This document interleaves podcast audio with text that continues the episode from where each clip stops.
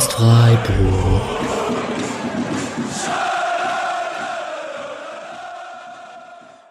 Dann hallo und herzlich willkommen zur 190. Folge des Podcast Freiburg. Äh, wir sind heute in Zweier-Besetzung. Mit äh, mir zusammen macht das noch Misha. Hallo Misha. Hallo Julian. Und äh, uns fehlen Patrick und Alex, die beide in verschiedenen Urlaubskonstellationen unterwegs sind. Und äh, wir als die einzig zu Hause gebliebenen äh, übernehmen jetzt die Folge. Äh, und der SC hat, naja, ein Punkt Gewinn, zwei Punkt Verlust gegen Hertha geholt, kann man dann diskutieren, ähm, mit einem 1 zu 1 zu Hause gegen Hertha BSC. Ähm, man hat sich tabellarisch äh, überraschend verbessert, aber ist vielleicht so ein bisschen unter den äh, Möglichkeiten und Erwartungen geblieben. Micha, so ganz grob, wie, fast, wie hast du dich nach dem Spiel gefühlt mit dem 1-1? Irgendwie so in Ordnung. Also ich war jetzt nicht, nicht ganz so enttäuscht, weil wir reden ja noch darüber, es gibt irgendwie, also dieser Ausfall von Lienhardt ist doof. Den muss man hm, irgendwie aus, also ersetzen und so. Und Hertha ist halt jetzt nie ganz so schlecht, wie wie es aussieht, würde ich sagen. Auch wenn sie halt zu Hause, ähm, also nicht zu Hause, auswärts eigentlich überhaupt keine Punkte geholt haben und das Spiel jetzt aus Freiburger Perspektive auch kein Leckerbissen war oder so. Das mhm. auf jeden Fall nicht. Aber ach, normales Bundesligaspiel für mich irgendwie. Ähm, ich glaube, du warst etwas frustrierter, oder? Ja, aber mehr vom, vom äh, gezeigten als dann tatsächlich der Punkt, weil ich hatte vorher auch auf äh, so kurzfristig noch auf Punkt äh, getippt, ähm, unentschieden. Es passte auch sehr vieles zusammen, glaube ich, mit gerade einer nicht ganz so starken Freiburger Phase auf eine Hertha, die so ein bisschen unterbewertet ist von den zuletzt gezeigten Leistungen, die einfach keine Punkte gebracht haben. Ähm, und einem Spiel direkt vom Pokalspiel gegen Bayern, das äh, gegen dann Tabellen-Schlusslicht mit Hertha, also im Abstiegskampf. Ähm, ja, das, das war schon schwierig, glaube ich, äh, sich da richtig drauf zu freuen. Ähm, und deswegen war es jetzt nicht völlig überraschend, aber ich war so ein bisschen gefrustet davon, wie ähm, man mit dem Ball jetzt eben seit längerem spielt und es wieder gegen Hertha auch nicht geschafft hat, sich da langsam mal irgendwie in offensiven Form zu bringen. Ähm, glaube, vom Spielverlauf her war es auch eher frustig, aber beklagen kann man sich wirklich nicht über das 1-1, denke ich. Deswegen war es jetzt auch nicht, dass ich super frustriert war vom, vom Gegentor alleine oder sowas. Hm. Hast du die PK nach dem Spiel gesehen? Weil ich habe die, habe sie mir gar nicht angeschaut. Ich habe nur jetzt häufiger diese Überschrift gelesen, ähm, dass Streich irgendwie gesagt hat, Ergebnis ist okay, aber es nervt ihn halt so krass, äh, was mich etwas gewundert hat, weil er ja eigentlich gesagt hat, ne, Hertha ist eine gute, gute Mannschaft und so weiter. Da kann man jetzt nicht davon ausgehen, dass man gegen die gewinnt, aber irgendwie, also höre ich das richtig oder lese ich das richtig raus, dass er sich doch irgendwie äh, da, das ist doch ein Pflichtsieg für Streich ist gegen, mhm. gegen die Hertha. Also bei Sky war er schon sehr verärgert. Ich glaube aber, es war wirklich mehr so ein Spielverlaufsfrust, ähm, Frust, weil er ihn zusammengerechnet hat mit Mainz quasi, wo man jetzt zum zweiten Mal Punkte verschenkt hätte gegen Ende. Ähm, es kam mir so ein bisschen unpassend insoweit vor, als dass ich denken würde, mit, mit Hoffenheim zusammen äh, und den jeweils gezeigten Leistungen ist man am Schluss mit fünf Punkten aus den drei Spielen, glaube ich, ganz, ganz realistisch weggekommen. Ähm, aber es, also ihm war, glaube ich, hauptsächlich das Gegentor, zu dem wir nachher kommen werden, so äh, ein großer Frustmoment und den man, dass man sie einfach nicht fangen darf. Ähm, ich glaube, wenn gleichzeitig äh, Luke Bacchio das andere davor schon macht, äh, dann kann er sich darüber weniger aufregen. Ähm, aber ja, das wirkte bei ihm, als wäre es mehr ein Frust des Zustandekommens, als jetzt das, ob es gerecht war, weil er sagt auch, es ist verdient. Ähm, das, glaube ich, passt. Ja. Naja, okay. Vielleicht, bevor wir aber das Spiel äh, schon direkt kommen, hat ja äh, vor, quasi in den Tagen vor dem Spiel, äh, eine Meldung nochmal groß die Runde gemacht, über die wir, glaube ich, vorher auf jeden Fall nochmal kurz reden müssen. Lukas Höhler verlängert. Lukas Höhler verlängert hat. ja, tatsächlich auch. Also die Verlängerungen fangen an zu rollen. Vielleicht ziehen wir das noch ganz kurz vor. Äh, Lukas Höhler hat verlängert und jetzt heute bekannt gegeben, Sidia verlängert, was eine Überraschung für mich war. Ich hatte so ein bisschen befürchtet, dass er jetzt den Hype quasi nutzt und im Sommer abspringt, aber hat bis 2026 anscheinend verlängert. Ähm, überraschend so ein bisschen, dass man die Details hat, weil normalerweise Freiburg das ja ruhig bekommt, zeigt vielleicht auch, dass wenn jemand äh, wie Plettenberg da sofort die Infos hat, dass ähm, Freiburg jetzt auch mit Beratern zu tun hat, die da nicht ganz an den äh, die Breisgauer Regeln befolgen. Aber ähm, sind es auf jeden Fall schon mal zwei gute Verlängerungen. Voll gut. Also irgendwie, ich weiß gar nicht warum. Also bei Höhle habe ich es mir auch gedacht. Ja. Ähm, und Sildilia würde ich auch sagen, das ist auf jeden Fall ein sehr gute, also ein sehr gutes Zeichen. Ich bin mir jetzt halt gar nicht so sicher wie bei bei Kevin Schade hatte ich schon so richtig vor Augen, wie der äh, durchstartet im nächsten Jahr, wenn der jetzt so geblieben wäre. Ich bin mir bei diesem Entwicklungspotenzial von Sildilia finde ich es irgendwie so ganz schwierig einzuschätzen, mhm. weil der ist körperlich irgendwie sehr sehr weit, aber der ist in seinem ganzen Auftreten und so gar nicht so spektakulär und also es ist jetzt nicht so, dass man denkt, okay, ich sehe eh schon die Upside. Wenn er jetzt noch ähm, solider wird, dann wird's ja richtig geil, so wie mhm. das jetzt bei anderen Talenten irgendwie so ist, sondern der ist schon solide. Ähm, und sobald er halt irgendwie den, den gegnerischen Strafraum sieht, wird er zum Kreisliga-Kicker irgendwie. ich hoffe, dass er daran auch so arbeiten wird und da dann auch noch die Ruhe findet, ne? Aber ähm, ja, also ich trotzdem halt voll, voll die gute Verlängerung, weil ist ein Riesentalent auf jeden Fall. Und wenn der noch ein bisschen, ist jetzt halt seine erste Saison und dafür ist schon echt beeindruckend. Deswegen schon allein wegen dieser Grundstärke würde ich sagen, da, ähm, da ist Potenzial da. Aber wie schätzt du das? Also wie siehst du jetzt Cedilia nächstes Jahr?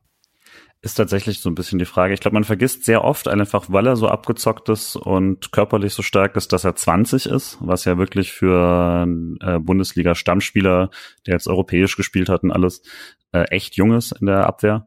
Ähm, und da müsste eigentlich einiges an Potenzial noch sein, was quasi noch besser geht, aber tatsächlich eben das klassische junge Verbesserungspot also Verbesserungspotenzial von jungen Spielern, das hat er halt schon sehr viel, das wirst du gesagt hast. Ähm, die Frage wäre ja wirklich, ob er in diese in diese Flügel-Schienenrolle quasi besser reinwachsen kann, also ob man mit ihm eben auch in, äh, als Schienenspieler da wirklich noch mal mehr rausholen kann offensiv oder ob man dann halt sagt, er ist dann eher so ein rechter Innenverteidiger slash Rechtsverteidiger in der Viererkette oder so. Äh, und ob man dann halt, das, das ist sein, sein Spezialgebiet und dabei bleibt es dann und ist so ein bisschen, Streich hat ja beide Richtungen mit ihm jetzt schon probiert und dann wird es vielleicht auch eine Frage, wen man im Sommer noch so holt oder ob Sique zurückkommt und so ähm, und wie dann die Konstellation ist, in welche Richtung er da gehen muss, weil so seine natürliche Bewegung scheint es nicht zu sein, nach, also das, das nach vorne drängen und dann noch eine super Flanke oder den äh, tödlichen Pass oder den Abschluss zu finden, wenn er ihn mal hat im Strafraum. Noch eine crazy Idee wäre Sechse. Gut, aber du hast noch, wir haben noch keinen Verteidiger gesehen, den du nicht auf die Sechs geschoben hast. es stimmt, äh, das ist richtig. Ja, ich habe da halt immer Robin Koch im Kopf, ne? Das, ja. ähm, das war halt so ein bisschen egal, wohin. Das ist halt Körpergröße, das ist Zweikampfstärke und so. Und das, ähm, ich habe da manchmal so ein bisschen summarischen Ansatz. Es ist ein bisschen egal, wo man den Zweikampf gewinnt. Wenn du halt viele zweikampfstarke Spieler auf den äh, auf dem Feld hast, dann bist du defensiv stabil. Ähm, ja, und jetzt als du gesagt hast, das mit dieser mit dieser Flügelrolle, weiß ich, ich weiß auch nicht genau, ob man dort eigentlich seine Stärken so richtig drin hat, weil das ist, glaube ich, schon die Sache. Der geile Flankengeber wird er nicht mehr. Also er wird jetzt kein Christian Günther auf der anderen Seite, ne? Mhm. Ähm, ja, deswegen bin ich da auch sehr gespannt. Aber vielleicht kann man das ja auch sagen, diese Kaderplanung für nächstes Jahr wird halt super spannend, finde ich. Hm, ich weiß nicht, ich rede nicht so oft über Geld und ich weiß ja auch nie, wie es so aussieht und so, aber mit diesem Schadedeal und so weiter hat man ja, glaube ich, wahrscheinlich Spielraum irgendwie. Mhm. Ich glaube, Transfers sind möglich. Ähm, und es gibt halt irgendwie auf dem Flügel irgendwas, was man so tun muss, aber ansonsten äh, sind das jetzt halt alles, also kann man so interessante Spiele dazu holen. Und ja, ich bin echt gespannt, was, was für ein Kader das wird. Und ich kann mir halt vorstellen, dass er besser wird als diese Saison. Und äh, wenn das denn stimmt, dass Scholloy, was ja dann auch nochmal Thema war in der letzten PK, äh, nach Italien will und so, dann sind da auf dem Flügel äh, Veränderungen vermutlich nötig und möglich, weil das springt ja dann doch auch nochmal ein bisschen Ablöse. Ähm, Planstelle vorne wird interessant. Wie gesagt, Lukas Höhler hat verlängert. Ähm, das war, glaube ich, nicht so überraschend, aber damit hat man jetzt einen äh, Sturm, der jetzt natürlich auch nicht mehr ganz jung ist. Und der aktuell dritte Stürmer, äh, der Freiburger Rekordtorschütze Nils Petersen hat angekündigt, dass er aufhört zum Ende der Saison. Nicht völlig überraschend, aber dann doch irgendwie für viele nochmal ein ziemlich emotionaler Tag, als er das angekündigt hat. Äh, wie ging es dir mit der Ankündigung? Ja, ich finde es passend. Hm. Also ich finde es auch, finde es ein bisschen schade, aber ähm, er spielt oft nicht mehr länger als fünf Minuten und meistens kann ich es auch verstehen, dass er nicht viel länger als fünf Minuten spielt, weil halt Höhler und Gregoritsch dem Spiel insgesamt noch was eine andere Note geben als Petersen. Ähm, und ich finde, wenn der Zeitpunkt gekommen ist, dann denke ich auch, dann ist es vielleicht auch gut, ähm, wegzugehen. Ich irgendwie, ich hätte es jetzt auch nicht schlecht gefunden, wenn der noch nach Heidenheim geht oder so. Also hätte ich auch hätte Spaß dran gehabt. Äh, genauso wie, wie ich bei Mike Franz und Gondorf und so weiter Spaß hatte, dass die nochmal in die zweite Liga gehen. Aber das ist dann so ein bisschen, das ist auch egal eigentlich, ne? ob der dahin geht oder nicht dahin geht. Ähm, ja, und dann fand ich es halt nett, diese ganzen Sachen durchzulesen, wie, also Petersen hat halt schon, schon was hinterlassen in Freiburg. Ähm, für mich ist das ja auch irgendwie so eine Phase, die man, die man hatte nach dem Abstieg. Also ab dem Aufstieg ist bis heute, würde ich sagen, ist so ein, eine Phase, wo es irgendwie ständig nur bergauf geht. Hm, mit ein paar, obwohl, nee, das stimmt nicht ganz, ne? Also mit zwei, drei Jahren, wo es auch echt schwierig war mit dem Abstieg und so. Da hat Petersen ja Freiburg auch echt noch ein paar Mal gerettet, äh, in Phasen, in denen so gar nichts ging. Ähm, ja, und ich würde sagen, in dieser Phase gehört er halt mit Günther, Höfler, Grifo irgendwie auch, obwohl Grifo ja weg war teilweise, aber hm. ähm, zu den wesentlichen Stützen. Ähm, und das ist ja ganz interessant eigentlich dafür, dass es ein Spielertyp ist, bei dem man denkt, der passt doch gar nicht so gut zu Streich. Ja, du hattest das ja auch irgendwie äh, ganz schön geschrieben nochmal auf Twitter, dass du, dass das äh, dass er sich da so reingespielt hat, obwohl er eigentlich eben gar nicht der Stürmertyp ist, an dem man denken würde in einer Streichoffensive. Ähm, und wir werden noch mal länger auf jeden Fall über Petersen sprechen am Ende der Saison, haben da auch schon noch mal Folge vor und sowas, aber es, jetzt in der Kürze würde ich auch sagen, es ist halt, es ist einerseits eine wirklich verrückte Entwicklung für, von ihm persönlich, wenn man anschaut, wo er da, wo er da kam, von eben bei Bremen dann nicht mehr, äh, nicht mehr gesetzt, äh, nachdem das ja schon quasi der Schritt war nach den Bayern und so. Und Bayern, das, ja. äh, wirkte dann so nach diesem krassen Aufstieg aus den Cottbusser Zeiten dann ähm, als also so ein bisschen halt wie so ein Fall, der nach Freiburg kommt und dann, also ich habe mir äh, dann wirklich nochmal die kompletten Transfermarkt-Diskussionen äh, durchgelesen, als der Wechsel so ein bisschen ähm, im Gerücht stand schon. Und da war es schon größtenteils, das war jetzt nicht so, dass Leute dachten, naja, das ist sofort ein, ein, äh, ein Home Run-Transfer. Also da war viel Skepsis und dann halt direkt das erste Spiel, dieser Hattrick und die restliche Saison eigentlich die Diskussion, warum er nicht ständig spielt und äh, diese fürchterliche Abstiegssaison und ähm, daraus dann eben sich zu entwickeln als Nationalspieler äh, bei Olympia, bei äh, in der Nationalmannschaft ähm, und halt als mittlerweile dann Freiburger Rekordtorschütze in einem Verein, der sich seitdem eben so krass verbessert hat. Äh, das wäre auch ohne diesen Transfer so halt nicht möglich gewesen.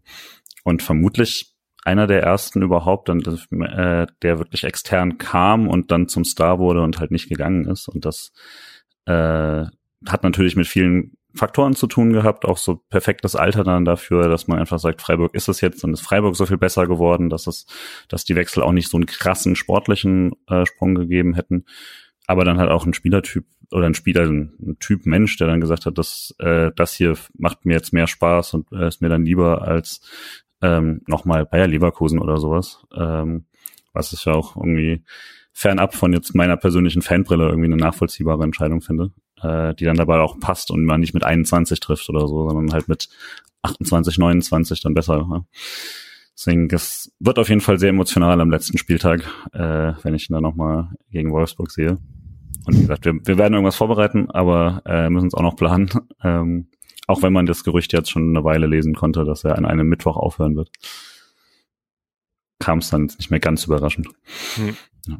Aber dann auch mal schauen, was dann vorne noch gemacht wird mit der Lücke äh, nach Gregoritsch und Höhler. Genau, ich glaube auch, wahrscheinlich ist das kadertechnisch auch nicht, nicht falsch für Freiburg. Also genau, dass er geht, ist, würdest du auch sagen, das passt eigentlich schon jetzt, oder? Ja, ja. Da ist klar, keine also, richtige Perspektive mehr da. Genau, wäre ja, vermutlich ein Wechsel gewesen oder sowas und dann muss man sich halt von ihm fragen, ob ihm das nochmal Spaß macht oder ob man dann sagt, ich habe jetzt, höre hier jetzt auf und das war's. Das finde ich auch. Ich glaube nicht, dass er aufhört, Fußball zu spielen. Ich glaube halt, das ist für ihn auch ganz nett. Dann wird er vermutlich, also der wird irgendwo kicken. Und das ist ja vielleicht auch ganz geil, dass irgendwo ein, weiß ich nicht, Verbands äh, bis Kreisligist halt irgendwie sagen muss, so, Junge, du folgst jetzt Nils Petersen und wenn es sein muss, bis aufs Klo, wie das jeder Kreisliga-Trainer ankündigt. Und dann das, äh, wird für irgendjemand eine harte, harte Spielzeit. Das ja, und für ein paar Leute eine richtig gute Flanken auf Nils Petersen schlagen, ist sicher auch ganz cool. Ja. Falls er nach Berlin zieht, haben wir einen Verein äh, in Friedrichshain für ihn. Ja. Ja, ansonsten, ich weiß nicht, äh, können wir eigentlich auch gleich zu Hertha kommen, wenn du nichts mehr dazu hast? Also nee, nee, genau. Wir machen unsere Peterson-Folge irgendwann und dann ja. quatschen wir da ausführlich drüber. Und diese ganze Sache mit dem, wie der neue Kader aussehen wird und so, ich glaube, da werden jetzt, also man gegen Ende der Saison beschäftigt man sich ja immer ein bisschen damit, was so kommt in der nächsten Saison, aber dann hat man auch eine ganze Sommerpause, in der das auch weiter besprochen werden kann. Ja. Ja, und meistens sieht man ein bisschen blöd aus, wenn man vor den Transferfenstern große Prognosen macht, weil es haut dann doch irgendwie nie hin. Das stimmt, ja. Meistens hofft man eigentlich, dass sehr viel bleibt, ne? Aber egal. Ähm, okay, Hertha, wie viel da waren die? Waren die 18.? Nee, ich jetzt, also ich meinte, also Schlusslicht war schon falsch vorhin, aber die waren, glaube ich, vorher auch schon 16. Ja, und jetzt sind sie immer noch 16. aktuell. Genau. Weil es 0-0 steht bei Hoffenheim Bremen, was so nebenher ein bisschen aufhab. ähm, ja, okay ja, Sandro Schwarz und Hertha und so. Das ist eigentlich ganz schwer, finde ich, irgendwie einzuschätzen, weil die hatten, fand ich, eine gute Hinrunde, spielerisch. Und ähm, ergebnistechnisch war es halt nicht so gut, wie, wie man irgendwie dachte. Und dann wurde es auch ähm, schlechter von den Leistungen her. Und dann haben sie sich irgendwie wieder halbwegs gefangen, ähm, was finde ich eigentlich ein ganz gutes Zeichen ist vom Trainer auch, dass er halt so eine, so eine Phase durchstehen kann Mm. ja, und spielen halt grundsätzlich ganz, also irgendwie recht soliden Fußball mit Spielern, die viel zu gut für soliden Fußball sind. Weiterhin würde ich sagen. Ich finde Mark Oliver Kempf immer noch einen ziemlich guten Innenverteidiger. Ähm, wäre meiner Meinung nach bei Freiburg Innenverteidiger Nummer drei. Der hätte jetzt gespielt, äh, glaube ich. ähm, und ja, ich meine, dass Lücke Bacchio halt ein richtig guter Kicker ist, wenn er Bock hat, das sieht man ja auch. Und Serda ganz komisch, dass das nicht funktioniert. Toussaint ist halt, weiß nicht, ob man 25 Millionen für ihn ausgeben muss, aber äh, auch ein guter Spieler und so. Ja, Finde ich, dass das ein insgesamt ein Team ist, äh, das nicht da unten drin stecken muss, aber halt irgendwie, glaube ich, ganz mies zusammengestellt und schon ganz lang kein. Äh, die brauchen halt irgendwie. Also Freiburg baut sich halt seit fünf, sechs Jahren irgendwie ein Spielsystem auf und die haben jedes Jahr ein neues Spielsystem aufgebaut und glaube ich, kommen, finden jetzt gerade ein bisschen zueinander unter Schwarz. Ja. Und dann halt die Frage, was so, ob das bei besser wird mit der Kaderzusammenstellung, jetzt nach dem x-ten Tabula Rasa, diesmal jetzt mit Bobic und seinen ganzen Gefolge. Mal schauen, was sie dann danach machen werden. Ähm, ja, ich muss halt auch sagen, immer wenn ich Hertha mal sehe, es ist jetzt halt auch echt nicht, nicht hübsch zum Gucken wenige der Mannschaften da unten spielen jetzt toll, ähm, aber es ist jetzt halt auch schon sehr, sehr bieder. Mhm. Deswegen habe ich jetzt auch nicht freiwillig allzu lange Hertha geschaut immer. Ähm, aber also das Hoffenheim-Spiel, da hatte ich ja einiges von gesehen und da hatte ich echt gedacht, das war ein bisschen unverschämt, dass man da so äh, krass verloren hat. Ähm, und das ist dann aber halt auch die Frage, da waren ja brutale Fehler dabei. Das ist, hat vielleicht dann auch eine gewisse Systematik. Ähm, kurz, äh, ich habe es nämlich gar nicht im Kopf. Hertha hat gegen Hoffenheim übel, also 3-1 verloren 3 und das war 3-0, glaube ich, zur Halb oder kurz nach der Halbzeit ist 3-0, aber das waren alles halt echt Geschenke. Mhm. Ähm, und darauf habe ich so ein bisschen gehofft äh, für diese Woche. Also diese, dass es eben eine gewisse Systematik darin gibt und nicht einmal einen schlechten Tag, weil das hatten sie jetzt oft, oft genug verteilt. Ähm, und als dann die Aufstellung rauskam, habe ich mich schon so ein bisschen gewundert. Also Serda ist ja so ein Spieler, den ich immer überbewerte, weil er gegen Freiburg oft besser spielt als sonst den Rest der Saison. Ähm, und mich immer wundere quasi, wie, wieso das nicht, nicht besser klappt und so. Und dann, wenn ich ihn mal woanders sehe, dann spielt er tatsächlich nicht so beeindruckend. Und der war komplett raus. Stattdessen hat Kevin Prince Boateng das erste Mal wieder von Beginn an gespielt, seit dem ersten Spieltag. Ähm, und genau, also ansonsten da der Kämpf Romovic hinten, äh, Platten hat Kenny dann an den Seiten und äh, eben mit Chussa und Boateng hinter Kanga und Luke Bacchio. Das war es, also vom Kader her liest sich das immer ganz nett, aber ich hatte tatsächlich jetzt auch nicht allzu viele Sorge, dass da jetzt plötzlich ein riesiger Ruck durch Hertha geht. Wie ging es dir mit der Aufstellung? Ja, Boateng ist echt nicht, also ich fand ihn jetzt auch während des Spiels nicht so beeindruckend. Nee. Ähm, ja, da, die Zeit ist rum und ja, ich habe auch, ich habe, hat da jetzt auch nicht Riesensorgen. So, ja, das ist halt eine solide, solide Mannschaft irgendwie.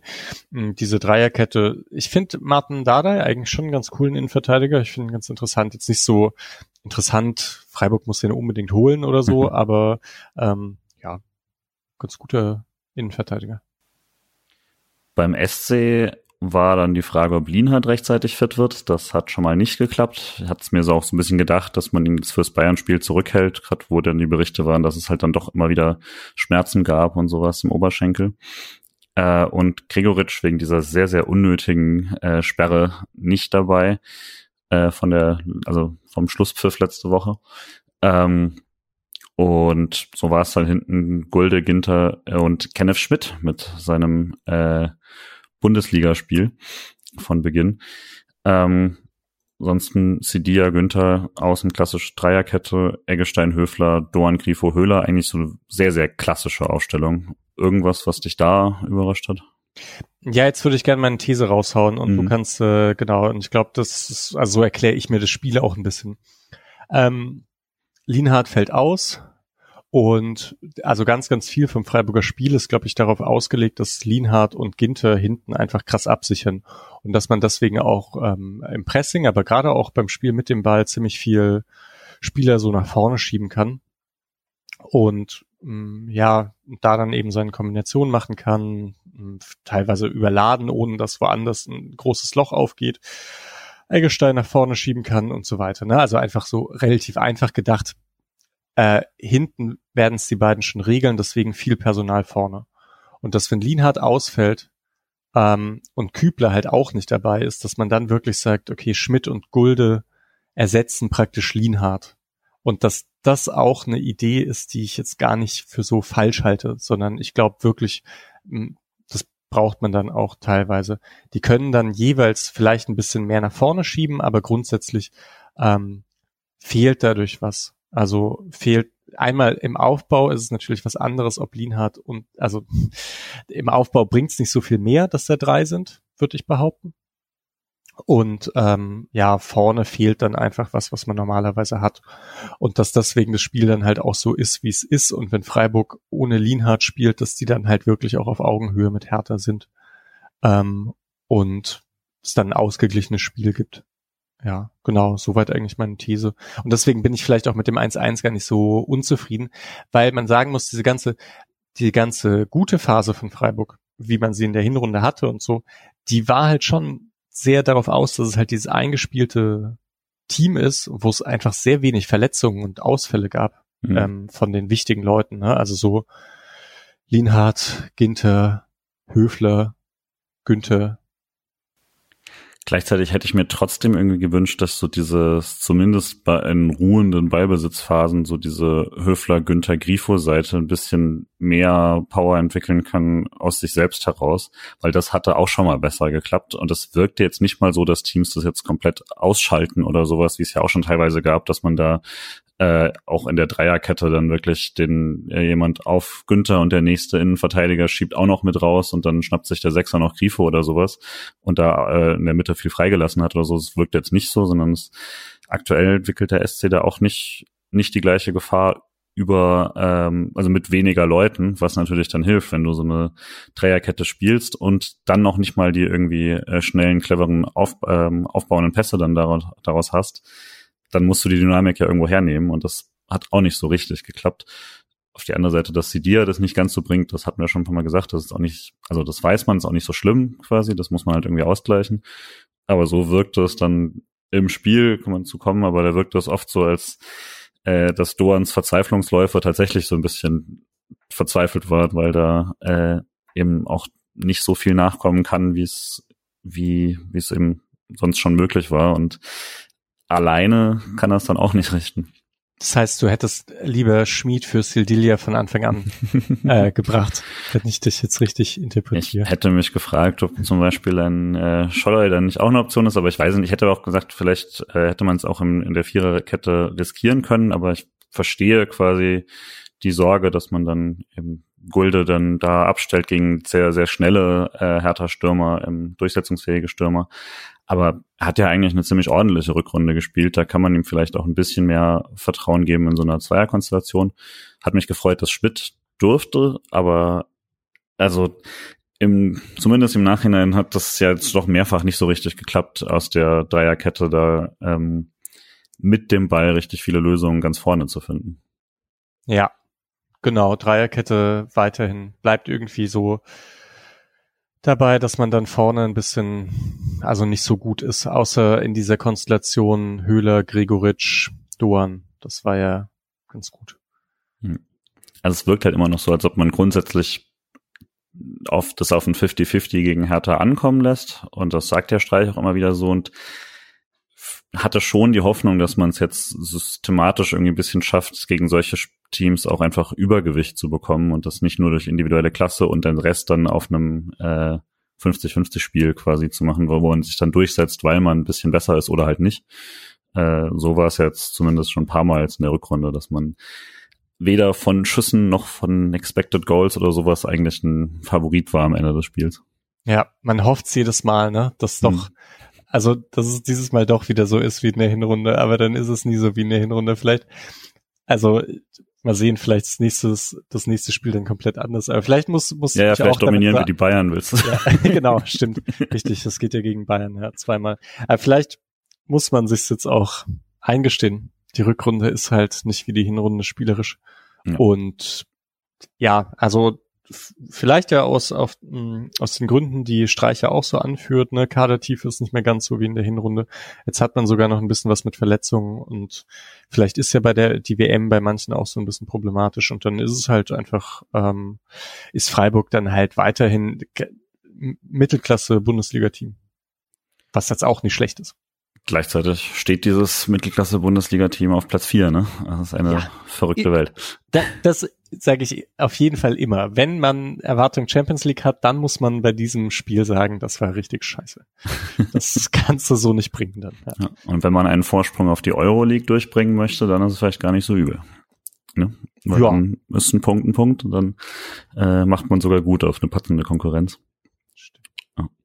Springen wir mal ins Spiel. Ja, weil, genau. Ja. Äh, wir haben uns eine Zeit gelassen, die beiden Mannschaften auch. So richtig was in den ersten Minuten ähm, habe ich jetzt auch weder im Stadion, wo ich war, noch äh, noch ähm, noch da äh, jetzt noch mal schauen irgendwie gesehen. Äh, wie war denn für dich so der Spielanfang? Ja, ganz kurz, willst du noch erzählen? Stadion? hätte es gleich äh, organisch eingebaut, aber ah ja genau. Okay, dann äh, ja ich ähm, ach sorry, ich muss mich hier ohnehin ein bisschen äh, entschuldigen für alle. Ich habe so ein bisschen Matsch im Kopf wegen Krankheit, wegen Corona und so Kram. Deswegen waren für mich erinnere ich mich nicht mehr so gut an die ersten. Ich glaube, das liegt nicht nur an deinem Corona-Brain, sondern auch, dass da wirklich nicht so viel passiert ist. Ja, kann sein. Äh, es gab so dieses klassische bisschen mal schnell nach vorne, dann gestoppt werden und danach war es eigentlich äh, relativ nichtig, würde ich sagen. Also, wenn wir gerade da waren, also wir waren wieder auf Süd und also ich war ja vorher schon eben skeptisch, dass das ein gutes Spiel wird. Hertha direkt vor Bayern, oh, äh, das ist normalerweise jetzt kein Rezept für ein tolles Spiel. Stimmung war auch so, also wie die letzten Monate in der Bundesliga meistens, eher bisschen besser als schon, als es zum Tiefpunkt war, aber jetzt auch lange nicht, wie es gegen Juve war zum Beispiel. Und ähm, alte Dame. Alte Dame, beide alte Damen. Hertha, äh, Hertha alte Dame war auf jeden Fall die langweiligere, glaube ich. Ähm, und das erste Mal, dass ich so richtig aufgewacht bin, quasi äh, fürs vom Spielgeschehen, war der äh, erste größere Kenneth Schmidt-Fehler, äh, wo ich dann, nachdem ich gerade so eine Minute vorher gesagt habe, wie schön ich das finde, was er mit dem Ball da macht, ähm, läuft Toussaint so an ihm vorbei und Kenneth Schmidt, glaube ich, denkt, der geht ins Aus oder kennt vermutlich nicht, dass da jemand noch vorbeisprinten kann und äh, verliert dann da tatsächlich den Ball im eigenen Strafraum und ich glaube, Boateng steht in der Mitte und äh, Eggestein, wenn ich es richtig gesehen habe, bügelt das dann aus äh, mit einem richtig guten, äh, einer richtig guten äh, Rettungsaktion. Aber da habe ich zum ersten Mal kurz, kurz die Nerven verloren. Mhm. Äh, das war gefährlich. Ja, ja, und da denke ich, äh, ich, also ach, ist immer so die Sache. Ich will das dann immer gleich bewerten und denke irgendwie, ich könnte zu was ganz Kluges sagen. Ich weiß gar nicht, ob das stimmt, aber so grundsätzlich hatte ich das Gefühl, Kenneth Schmidt ist halt gewohnt in der dritten Liga bei einer ähm, ja, bei einer Spitzenmannschaft zu spielen, in der man dann irgendwie so cool den Gegner abläuft und so, der, der es halt eh nicht mehr richtig packt, weil er, keine Ahnung, 30-jähriger Drittligaspieler ist und halt kein äh, Erstligaspieler und war manchmal ein bisschen zu cool. Hat nicht dieses äh, Lienhardt, ich prügel den Ball raus äh, auf die Tribüne, wenn es hier irgendwie heikel wird und deswegen mache ich keine Fehlerding, ähm, was er sich vielleicht aneignen sollte in der Bundesliga. Auch wenn das natürlich oft gut ist, ne? Also dass man dann den Ball ins Auslaufen lässt und so. Ähm, klar, gibt einen Abstoß, aber ähm, dann muss es wirklich, sagen wir so, 14 von 15 Mal funktionieren hm. und nicht nur vier von fünf Mal. So und auch nicht ein von zweimal, ja, wie es bei ihm, glaube ich, in diesem Spiel war. Da hatte ich auch kurz einen Schock. Aber ich fand ansonsten, also dieses Selbstvertrauen ist, ist vermutlich zwei Seiten einer Medaille, ne? Weil ansonsten war der auch echt abgezockt mit vielen Sachen. Der hat da so diese kleinen Bewegungen gemacht, die einen sehr, sehr pressing-resistent machen, wenn man die regelmäßig drin hat. Äh, wirklich zum Abschirmen, zum direkt sich umdrehen äh, und sowas. Die, hat, die haben mir sehr, sehr gut gefallen. Ähm, war vermutlich auch sehr gut, dass der erste Fehler dann nicht gleich so hart bestraft wird, äh, wie es vielleicht andere Teams, die nicht härter auswärts sind, gemacht hätten. Das ist, glaube ich, ganz wichtig, dass man da wahrscheinlich auch so umschalten kann im Kopf, dass man einmal mit dem Ball halt ein cooler aufbauender Innenverteidiger ist, der den Gegner ins Leere laufen lassen kann und dass man gegen den Ball dann aber halt so ein äh, ja so, so ein No-Bullshit-Attitüde hat. Die Lienhardt finde ich ganz gut, der bekommt es halt gut hin, beides, mhm. ne? Oder Nico Schlotterbeck bekommt es irgendwie auch ja, äh, ja, obwohl, der ist auch so abgezockt gegen den Ball, ne? Und äh, es geht da auch oft ins Risiko. Naja, ja, also mal sehen. Ich glaube, genau an sowas muss Kenne Schmidt noch ein bisschen arbeiten. Aber auf jeden Fall, das, was der mit dem Ball macht, finde ich, ähm, zeigt echt Potenzial. So. Ansonsten, also es war nicht, dass nichts passiert ist, aber es war schon so, dass, also das lange Bälle auf Höhler war jetzt nicht, nicht überraschend, aber auch nicht besonders effektiv. Es gab so ein paar Bälle von Gulde auf Grifo auf jeden Fall, aber da hat dann auch keiner so richtig geklappt. Ich glaube, die ähm, erst das erste Mal, dass ich wirklich mal dachte, ah, das war ein richtig schöner Angriff, war, dass ähm, entweder Eggestein oder Höfler haben äh, Gulde quasi so am gegnerischen Strafraum eingesetzt und hatte dann richtig gute Flankensituationen, aber war dann auch ein bisschen hoch und Höhler hatte dann auch, kam dann irgendwie noch dran, aber war dann nicht gefährlich. Mhm. Ähm, aber so den ersten 25 Minuten eigentlich jetzt keine riesigen Sachen. Es gab einen Seitfallzieher von, von äh, Kanga. Ganka. Ah, nee, Ganka, Kanga, ja, ja. Kanga. Richtig, nicht, ja. nicht genau, der andere kommt noch. Äh, der war aber jetzt auch nicht irgendwie besonders. Ansonsten, also nach 25 Minuten ist schon echt sehr, sehr wenig passiert. Deswegen, äh, glaube ich, kann man schon sagen, dass das ein ziemlich mäßiges Spiel erstmal war. Ja, bei Kangas Abschluss frage ich mich, warum Guldo umfallen muss. Mhm. Ähm, also habe ich jetzt nicht genau gesehen. Und da es beide, beide Teams hatten richtig viele Spieler im eigenen Aufbau. Ähm, und dadurch halt eine hohe Ballsicherheit und nicht so viele Spieler im Pressing vorne. Ähm, oder wenn, dann war es auf jeden Fall, konnte man noch ziemlich locker einen langen Ball schlagen. Und deswegen hatten halt beide so tiefe Ballzirkulationen und das war dann schon alles insgesamt ein bisschen arg kontrolliert, würde ich auch sagen. Ja. das erste Mal, dass der SC einen Torschuss bekommt tatsächlich, war so ein, so ein Grifo-Schuss aus 25 Metern oder so. Ähm, das war jetzt keinerlei Problem. Das war äh, ziemlich genau auf Christensen. Ist so ein bisschen die Story der Freiburger Schüsse, glaube ich, in dem Spiel, dass alles, was kam, ging irgendwie direkt in seine Arme, obwohl die Schüsse teilweise gar nicht so mies aussahen, aber äh, von der Platzierung her irgendwie alles direkt auf ihn. Ähm, Gutes Stellungsspiel. Ja, kann man so sagen. Also vielleicht auch mäßige Abschlüsse. Mhm. ähm, aber danach ging es so ein bisschen besser, fand ich, so nach den 25 Minuten. Da war es so ein paar Minuten, wo der SC ein paar Möglichkeiten hatte. Ähm, auch jetzt nicht unbedingt hoch kontrolliert oder so. Äh, Flecken erstmal mit diesem einen Patzer, den er da hatte, als Luke Bacchio ihn anläuft und Flecken sehr cool diesen Chip machen wollte oder so und ihn da angeschossen hat. Du sagst ja immer, irgendwann geht's schief. Ey, das ist hat, noch nicht so richtig schief gegangen, aber da hätte es eigentlich passieren müssen. Er hat's aber echt zu oft drinne, muss man echt sagen. Mann, Flecken. Ich glaube, das also, sehen sie auch, ne? Also das, das wissen die. Die Spieler meinst du? Ja, ja. Ja, kann ich mir auch gut vorstellen. Ja, das war irgendwie vor einem Jahr so sicher, dass er immer irgendwie sich den Ball auf der auf einen anderen Fuß gelegt hat und dann Chipball auf ähm, auf Schlotterbeck. Und da ist das irgendwie gar nicht passiert, habe ich im Kopf. Aber ja, naja, genau. Ja, du, ich kann gar nicht so viel dazu sagen. Äh, das Spiel ist nicht so interessant, ne?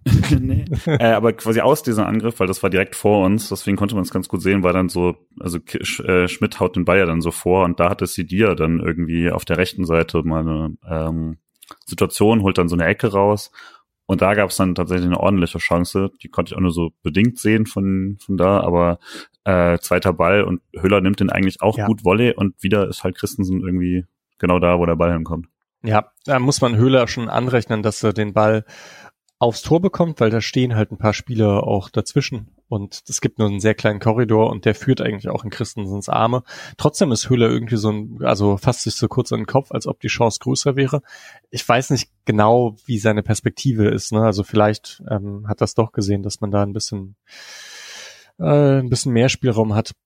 Ja, genau, Ecke halt. Also die Standards waren okay auch in diesem Spiel. Hm. So. Oder ja, Standards fand ich auch in Ordnung. Die Flanken hingegen fand ich halt teilweise abenteuerlich. So aus den, was ich da nie so ganz verstehe, weil es jetzt nicht fundamental anders ist. Also gerade in einem Spiel, wo es so wenig Druck teilweise gab und so viel stehende Situationen, dass man es fast hätte vergleichen können. Aber also die kamen halt teilweise echt regelmäßig deutlich zu weit. Ja, ja. weil halt auch die linke Seite irgendwie nicht durchkam. Ja, Bei Schmidt das hast du vorhin ja schon gesagt, Schmidt, Höfler, Grifo und Günther. In Ansätzen sah es immer ganz gut aus, aber sie kamen dann nie wirklich durch.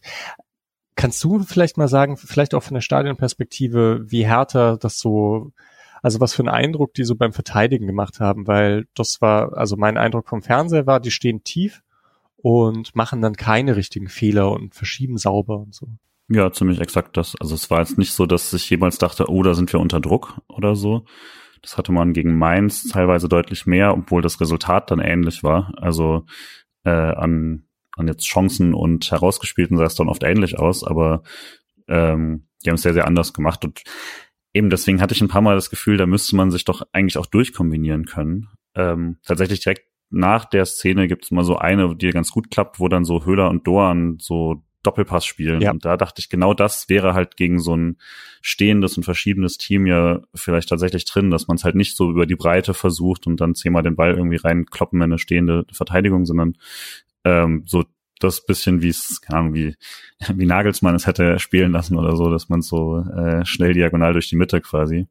Äh, aber dafür hat es dann einfach auch an Spielern gefehlt, glaube ich. Und dafür ist dann auch also Grifo zieht mal zentral oder sowas und Eggestein rückt mit auf und so, aber das wirkte schwer, da irgendwie äh, richtig spielkulturmäßig durchzukommen.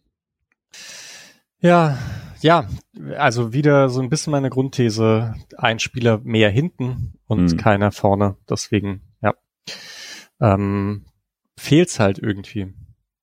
Gleichzeitig Hertha bis zu der Szene auch noch nicht mit einer ah. Chance. Ah, deswegen war ich auch zufrieden, muss hm. ich zugeben. Also so, ich bin da, ich finde, wenn man hat so ein paar Abschlüsse, Hertha hat keine Abschlüsse, Ähm, und hat dann auch in der ersten Halbzeit irgendwie mal ein, eine ganz gute Szene, irgendwie noch mit einem, kommt ja wahrscheinlich gleich. Genau. Aber das, ja. ja, genau. Also da, ah, das kann ich sogar übernehmen. Toussaint mit eigentlich einer Halbfeldflanke. Da mhm. habe ich halt auch gedacht, im Prinzip sind das ja zwei Top-Transfers im so zweistelligen Millionenbereich und so in so einzelnen Szenen kann man das irgendwie auch sehen. Ne? Toussaint irgendwie so aus dem Fußgelenk chippt er den rein, äh, Lüke Bacchio springt da perfekt eigentlich hin, kaum zu verteidigen, würde ich sagen auch und ähm, der Ball geht halt drüber. Ja, ich glaube, die Chance ist nicht größer als die von Höhler oder so, aber ähm, ja, genau. Ja, ist interessant. Ich hatte die im Stadion auch als okay, aber jetzt nicht krass wahrgenommen, geht halt knapp drüber, aber jetzt auch nicht so, dass ich dachte, Alter, wäre Flecken chancenlos oder so. Ähm, wurde im Nachhinein aber so, als da hätte Hertha in Führung gehen müssen, teilweise diskutiert, habe ich nicht so ganz ja, gesehen. Der Zone hat es auch so, hat es auch so eingeschätzt. Aber das ist wichtig, sich von solchen Einschätzungen frei zu machen. Das, ist, das sind halt oft so schnell Narrative, die, die entstehen bei so Spielzusammenfassungen und so. Ja. Ich glaube auch, es entsteht mehr, wenn es halt wortwörtlich die einzige große Chance für Hertha und eine von zwei, drei Chancen in der ersten Halbzeit überhaupt war. Also es war ja nicht so, dass der SC auf der anderen Seite jetzt viel bessere hat oder so. Vermutlich ist das sogar die beste Chance der, der Halbzeit, so insgesamt. Ähm, glaube ich, mit dem 1-1 zur Halbzeit, äh, 0-0 äh, zur Halbzeit konnte man schon, war schon verdient, auch wenn es so ein bisschen halt ärgerlich dann für mich war. So, nach der Szene passiert tatsächlich nicht mehr super viel. Ähm, gibt ein, zwei Kontersituationen jeweils, aber dann sind da genug Verteidiger und so. Ähm, eine Situation noch, die vielleicht ganz passend ist, weil, er, weil ich ihn generell ganz gut fand, war, äh, war der Schuss von Eggestein ähm, mhm. War wieder so ein Freiburger Freistoß. Die kamen halt nicht so gut wie die Ecken, fand ich. Also die Ecken waren jetzt auch nicht toll, aber die waren okay, da kam, da ist was passiert. Aber die Freistöße waren also das Flankenproblem. Die haben oft irgendwie nur in Räume, wo drei Hartaner und kein Freiburger war oder so ge ge äh, ge gepasst. Aber da war es dann wieder so ein Abpraller. Ähm, ich weiß gar nicht, wer, wer, also es war irgendwie so zweimal versucht, schlecht geklärt und dann hat Eggestein äh, so, ein, so einen Fernschuss war jetzt nichts krasses, aber ich fand Eggestein tatsächlich sehr präsent und bemüht, irgendwie in diesen, diese leichte Zahl, die man da vorne halt hat, irgendwie mal aufzufüllen, ohne dabei hinten groß was aufzumachen. Ähm, also dafür, dass es jetzt kein Spiel war, wo er groß herausstechen kann in seiner Rolle, glaube ich, fand ich ihn eigentlich wieder gut und ich fand ihn in den letzten Wochen eigentlich auch ähm, ganz ordentlich. Ja, da kann ich nur zustimmen. Also ich würde sagen, seine Szenen kommen auch noch. Nie, also nie, dass er so wirklich ähm, heraussticht, aber ich meine, er holt den Freistoß raus zum 1-0 auch, mhm. zum Beispiel. Stimmt. Ähm, und ich fand den auch ganz gut. Ich habe auch verstanden, warum man ihn nicht ausgewechselt hat für Keitel, auch wenn das, also auch wenn man halt, glaube ich, die Wechsel gehabt hätte, ähm, weil er insgesamt gefährlich wirkte und hat ja einen guten Schuss, das weiß man ja auch. Ja, also absolut Zustimmung mit und gegen den Ball auch. Ja, mit und gegen Ball ist vielleicht tatsächlich dann genau die Diskussion, wie man das Spiel das, äh, jetzt sieht. Also du meintest ja, du warst ganz zufrieden, vermutlich wegen der Leistung gegen den Ball. Ja. Und weil es nach vorne auch ein paar Chancen gab. Ich denke ja schon oft, naja, wenn, wenn man halt ein paar Chancen hat und der Gegner kaum welche, dann ist das ja ein gutes Spiel. Egal auf welchem Niveau. Und wenn es halt 20 zu 15 Chancen sind, ist es gut. Und wenn es 4 zu einer Chance sind, ist es irgendwie auch gut. Ich glaube, von uns vier bist du damit halt am nächsten dran an der Christian Streich denke. Äh, manchen Was Sachen. mich wundert, weil ihr schaut doch auch die ganze Zeit Streich. Und dann, also man wird ja auch ein bisschen gesch erzogen. Also geschult, erzogen, genau durch den, durch den Trainer, den man irgendwie hat. Ähm, also mir geht's zumindest so, dass ich Spiele auch besonders danach gucke. Ja. Aber äh, zumindest sagt er ja auch immer wieder, dass das natürlich nicht ist, was man haben möchte, dass man gegen den Ball nur gut steht, sondern man möchte ja mit dem Ball was machen. Ja, ja. Äh, und das, das steht man aktuell nicht. Ja, das äh, kann man, erscheint es sich aber selbst schon durchaus zu glauben, weil er dann ja auch immer wieder frustriert ist, wenn das nicht so funktioniert. Ähm, aber es wirkt dann nicht so, als ob es der Fokus ist, ganz, ne? Ja, also, oder vielleicht so First Things First. Mhm, ja, und Ziel ist schon, dass man irgendwie mit Ball halt was Gutes macht. Aber es, ich finde es halt ganz wichtig, dass man sagt, okay, man versucht erstmal stabil irgendwie was hinzustellen. Wenn das dann irgendwie ganz gut aussieht, dann kann man auch schauen, dass man irgendwie mit dem Ball noch mehr macht. Und man kann auch sagen, man macht ein bisschen mehr mit dem Ball und lässt es hinten ein bisschen mehr schleifen, ähm, wenn es insgesamt noch gut aussieht. Aber sobald man das Gefühl hat, das haut nicht mehr so hin, wie Freiburg jetzt am Ende der, ähm, also direkt, also ne, Ende der Hinrunde beziehungsweise Anfang direkt diese Spiele gegen Wolfsburg und so, wie die da waren, finde ich es klug, dass man sagt, man geht wieder etwas mehr auf Stabilität, weil es vorne, also es einfach gerade nicht reicht, dass man jedes Spiel irgendwie zwei, drei Tore macht. Das sieht halt gerade einfach nicht so aus. Und was man natürlich auch sagen muss, trotz bei ihm heißt das natürlich auch immer geordneter Spielaufbau statt ähm, nur lange Bälle oder so, oder zumindest eben der Hybrid mit, äh, dass der lange Ball nicht per se zur Weiterleitung da ist, sondern dann zum Ablegen und dann aus dem äh, offensiven Drittel was äh, zu kreieren und so. Ähm, das scheint ja immer noch der Anspruch zu sein. War ja auch wieder so, dass Freiburg auf jeden Fall mehr vom Ball und mehr vom Spiel hatte. Es kam nur nicht so viel bei rum. So. Ja, genau. Ja, ja. Also und dann aber vielleicht noch ein Gedanke und ob du den auch ähnlich hattest. Ich, ich hatte nämlich einen falschen Gedanken. Also bei der mhm. Halbzeit dachte ich nämlich, ah, jetzt steht's 0-0 und später kann man dann, äh, hat man sicher die besseren Einwechselspieler und hm. kann offensiv noch was reißen. Und dann dachte ich, oh oh, also aktuell irgendwie nicht. Schalay scheint irgendwie keine richtige Option zu sein, ähm, dass der besser ist als Doan. Gregoritsch gelb verletzt, Jeong scheint auch jetzt irgendwie nicht so nicht so krass zu sein, dass man denkt, okay, der macht auf jeden Fall noch das entscheidende Tor oder sowas. Und dann hatte ich mich darauf besinnt, ja, aber Freiburg macht ja oft die Tore direkt nach der Halbzeit äh, hm. zwischen 45 und 60 und habe mich eher darauf gefreut, was auch realistischer war. Aber das mit den Auswe äh, Einwechselspielern ist schon doof, oder? Dass man da aktuell so Ja, aber ich frage mich auch, ob das tatsächlich so ein Problem ist oder ein selbstgemachtes, weil also zumindest bei Schalloy, wo dann diese Woche ja wieder die Diskussion war und dass er noch, das Streich nochmal extra gesagt hat, er nimmt ihm das überhaupt nicht übel, was sein Vater da sagt und so, dass äh, der Vater ja Streich, äh, Streich Vorwürfe gemacht hat und natürlich spiele er nicht deswegen nicht, weil äh, er wechseln wolle und so.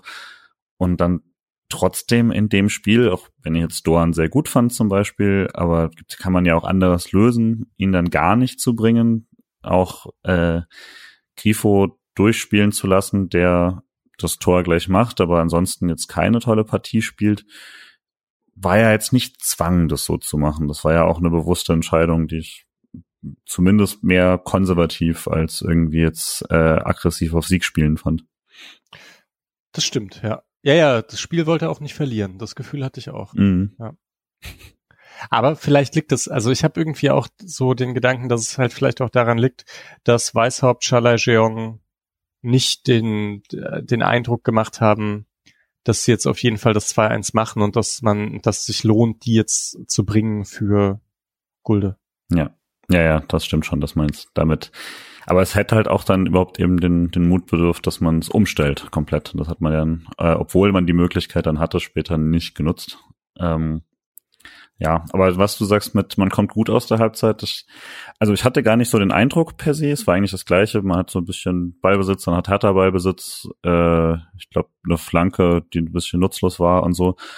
Und dann aber eben die Szene, du hast schon angesprochen, Eggestein ähm, dribbelt an, war nochmal so, auch glaube ich nochmal so ein zweiter Ball, den er da holt und Boateng ziemlich äh, ungeschickt haut ihn da um. Ich glaube, muss man auch nicht diskutieren, freistoßmäßig. Ähm, und halt eine Traum-Freistoßsituation eigentlich. Das sagt man immer. Ich weiß gar nicht, ob das so stimmt. Ich müsste mir mal anschauen, wann quasi die meisten Tore fallen, weil gleichzeitig Grief vom Interview danach, danach auch, da muss man sich was überlegen, weil man ist eigentlich zu nah dran, um den Ball drüber zu spielen. Hm. Messi jetzt vielleicht nicht, aber ähm, auch damit der beste Freistoßschütze der Liga denkt sich dann, oh, das ist für so einen richtig gefährlichen Schuss eigentlich schon fast zu nah. Äh, nicht, dass man da im geschenkten Gaul ins Maul schauen möchte, aber hm. äh, weiß gar nicht, was die beste Situation ist, aber es ist eine ziemlich gute Freistoßsituation auf jeden Fall. Hängt, glaube ich, wirklich etwas davon ab, wer schießt und was für eine Schusstechnik man hat. Ich glaube, ja, Griffo braucht ein bisschen mehr. So Lewandowski war, glaube ich, sehr gerne sehr nah dran ähm, hm. und hat es dann eher von dort aus gemacht und Griffo ein bisschen von eher von weiter hinten, so wie sein Tor gegen Dortmund oder so. Das ist, glaube ich, seine perfekte ja. äh, Situation und das ist eigentlich schon ziemlich weit da.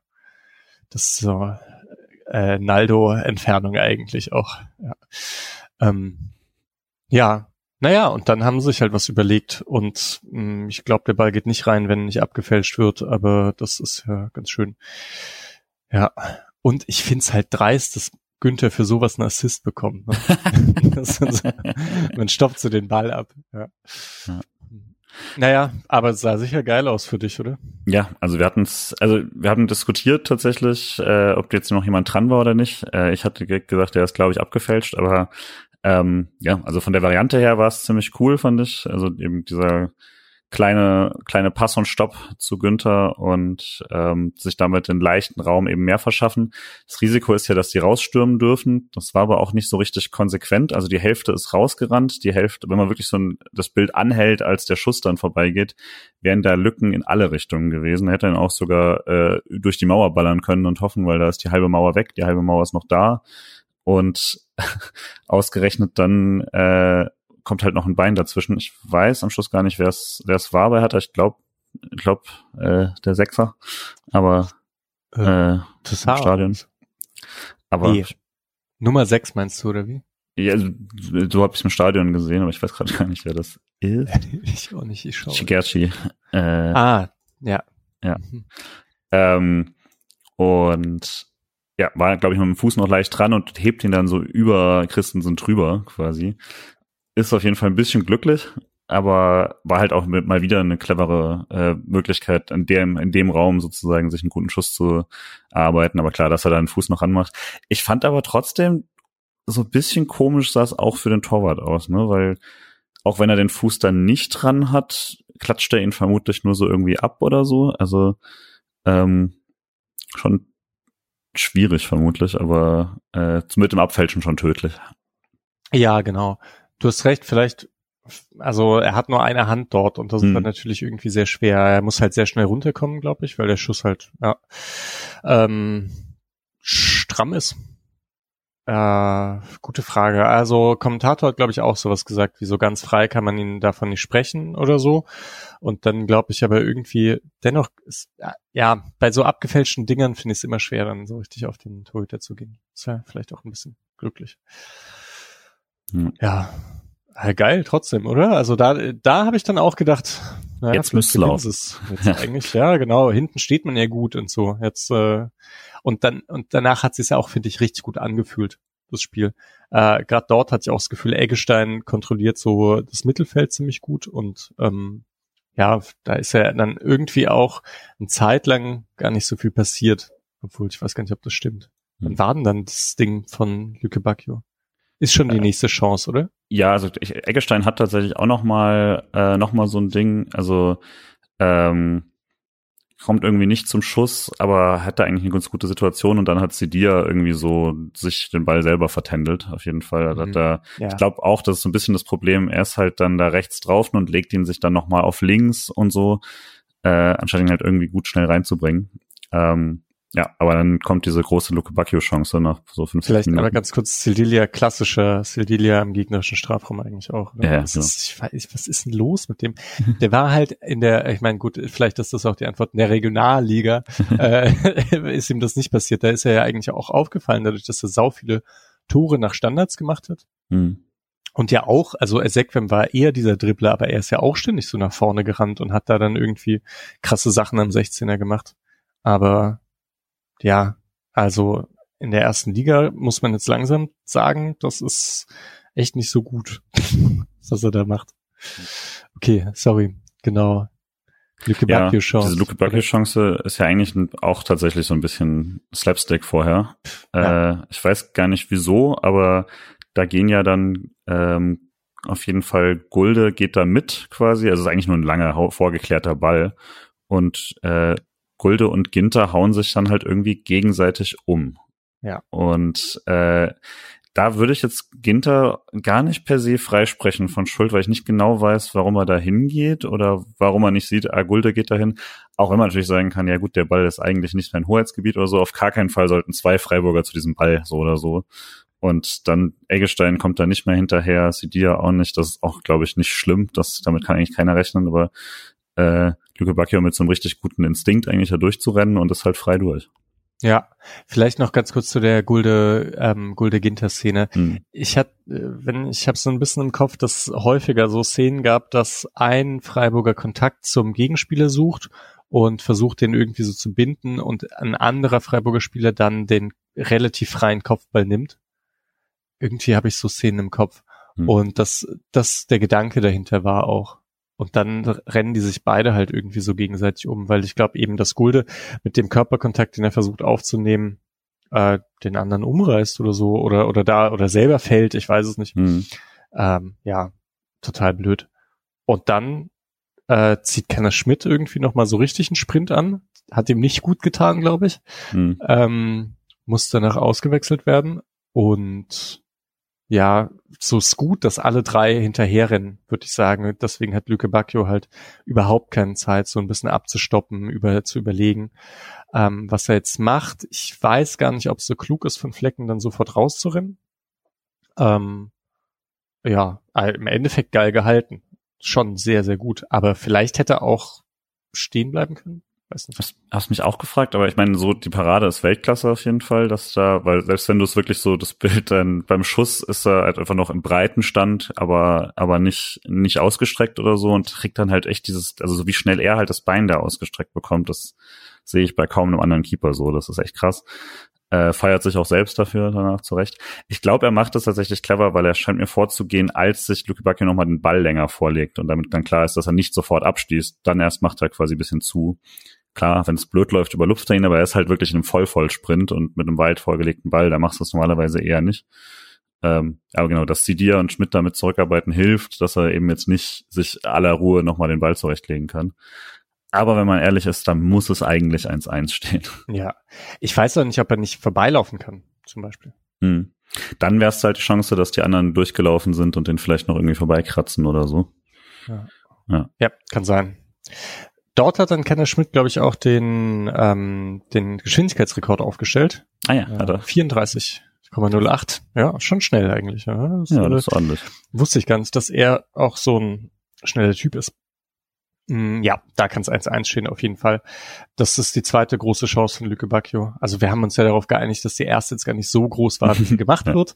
Aber das war auch schon eine ganz gute. Und da merkt man halt, wenn so ein Spieler auf dem Platz steht, der hat seine drei, vier Aktionen im Spiel, die er dann einfach ähm, die vorher sauschwer zu verteidigen ist. Also kann man auch sagen, so ein, so ein Spieler hat Freiburg halt nicht. Das ist, das ist Kevin Schade eigentlich, ne? Hm. Ähm, ja, aber gut, in dem Fall hat man es ihm auch sehr, sehr einfach gemacht vorher. Ne? Also wirklich wortwörtlich äh, alles freigeräumt zwischen Gulde und Ginter, die da eigentlich zu stehen hätten. Ja. Ähm, dass da Schmidt raus muss, hat dann eine Bewendung für den Rest des Spiels, weil für ihn kommt äh, der ver vermeiden knapp den Albtraum eines jeden Kommentators. Äh, für Schmidt kommt dann Schmied.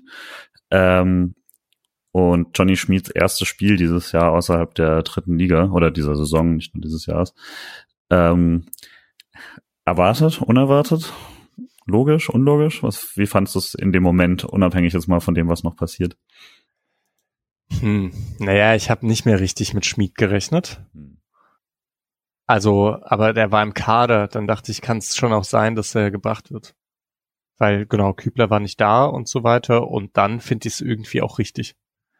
Also ich glaube, man hat den mitgenommen, weil das halt klar ist, dass ähm, die so rechte rechte Außenverteidigerposition äh, sein kann, dass sich entweder Sildilia verletzt oder Sildilia halt nach innen rücken muss und dass man dafür halt Schmied gebracht hat. Also bringt man ihn auch. Das finde ich dann auch richtig.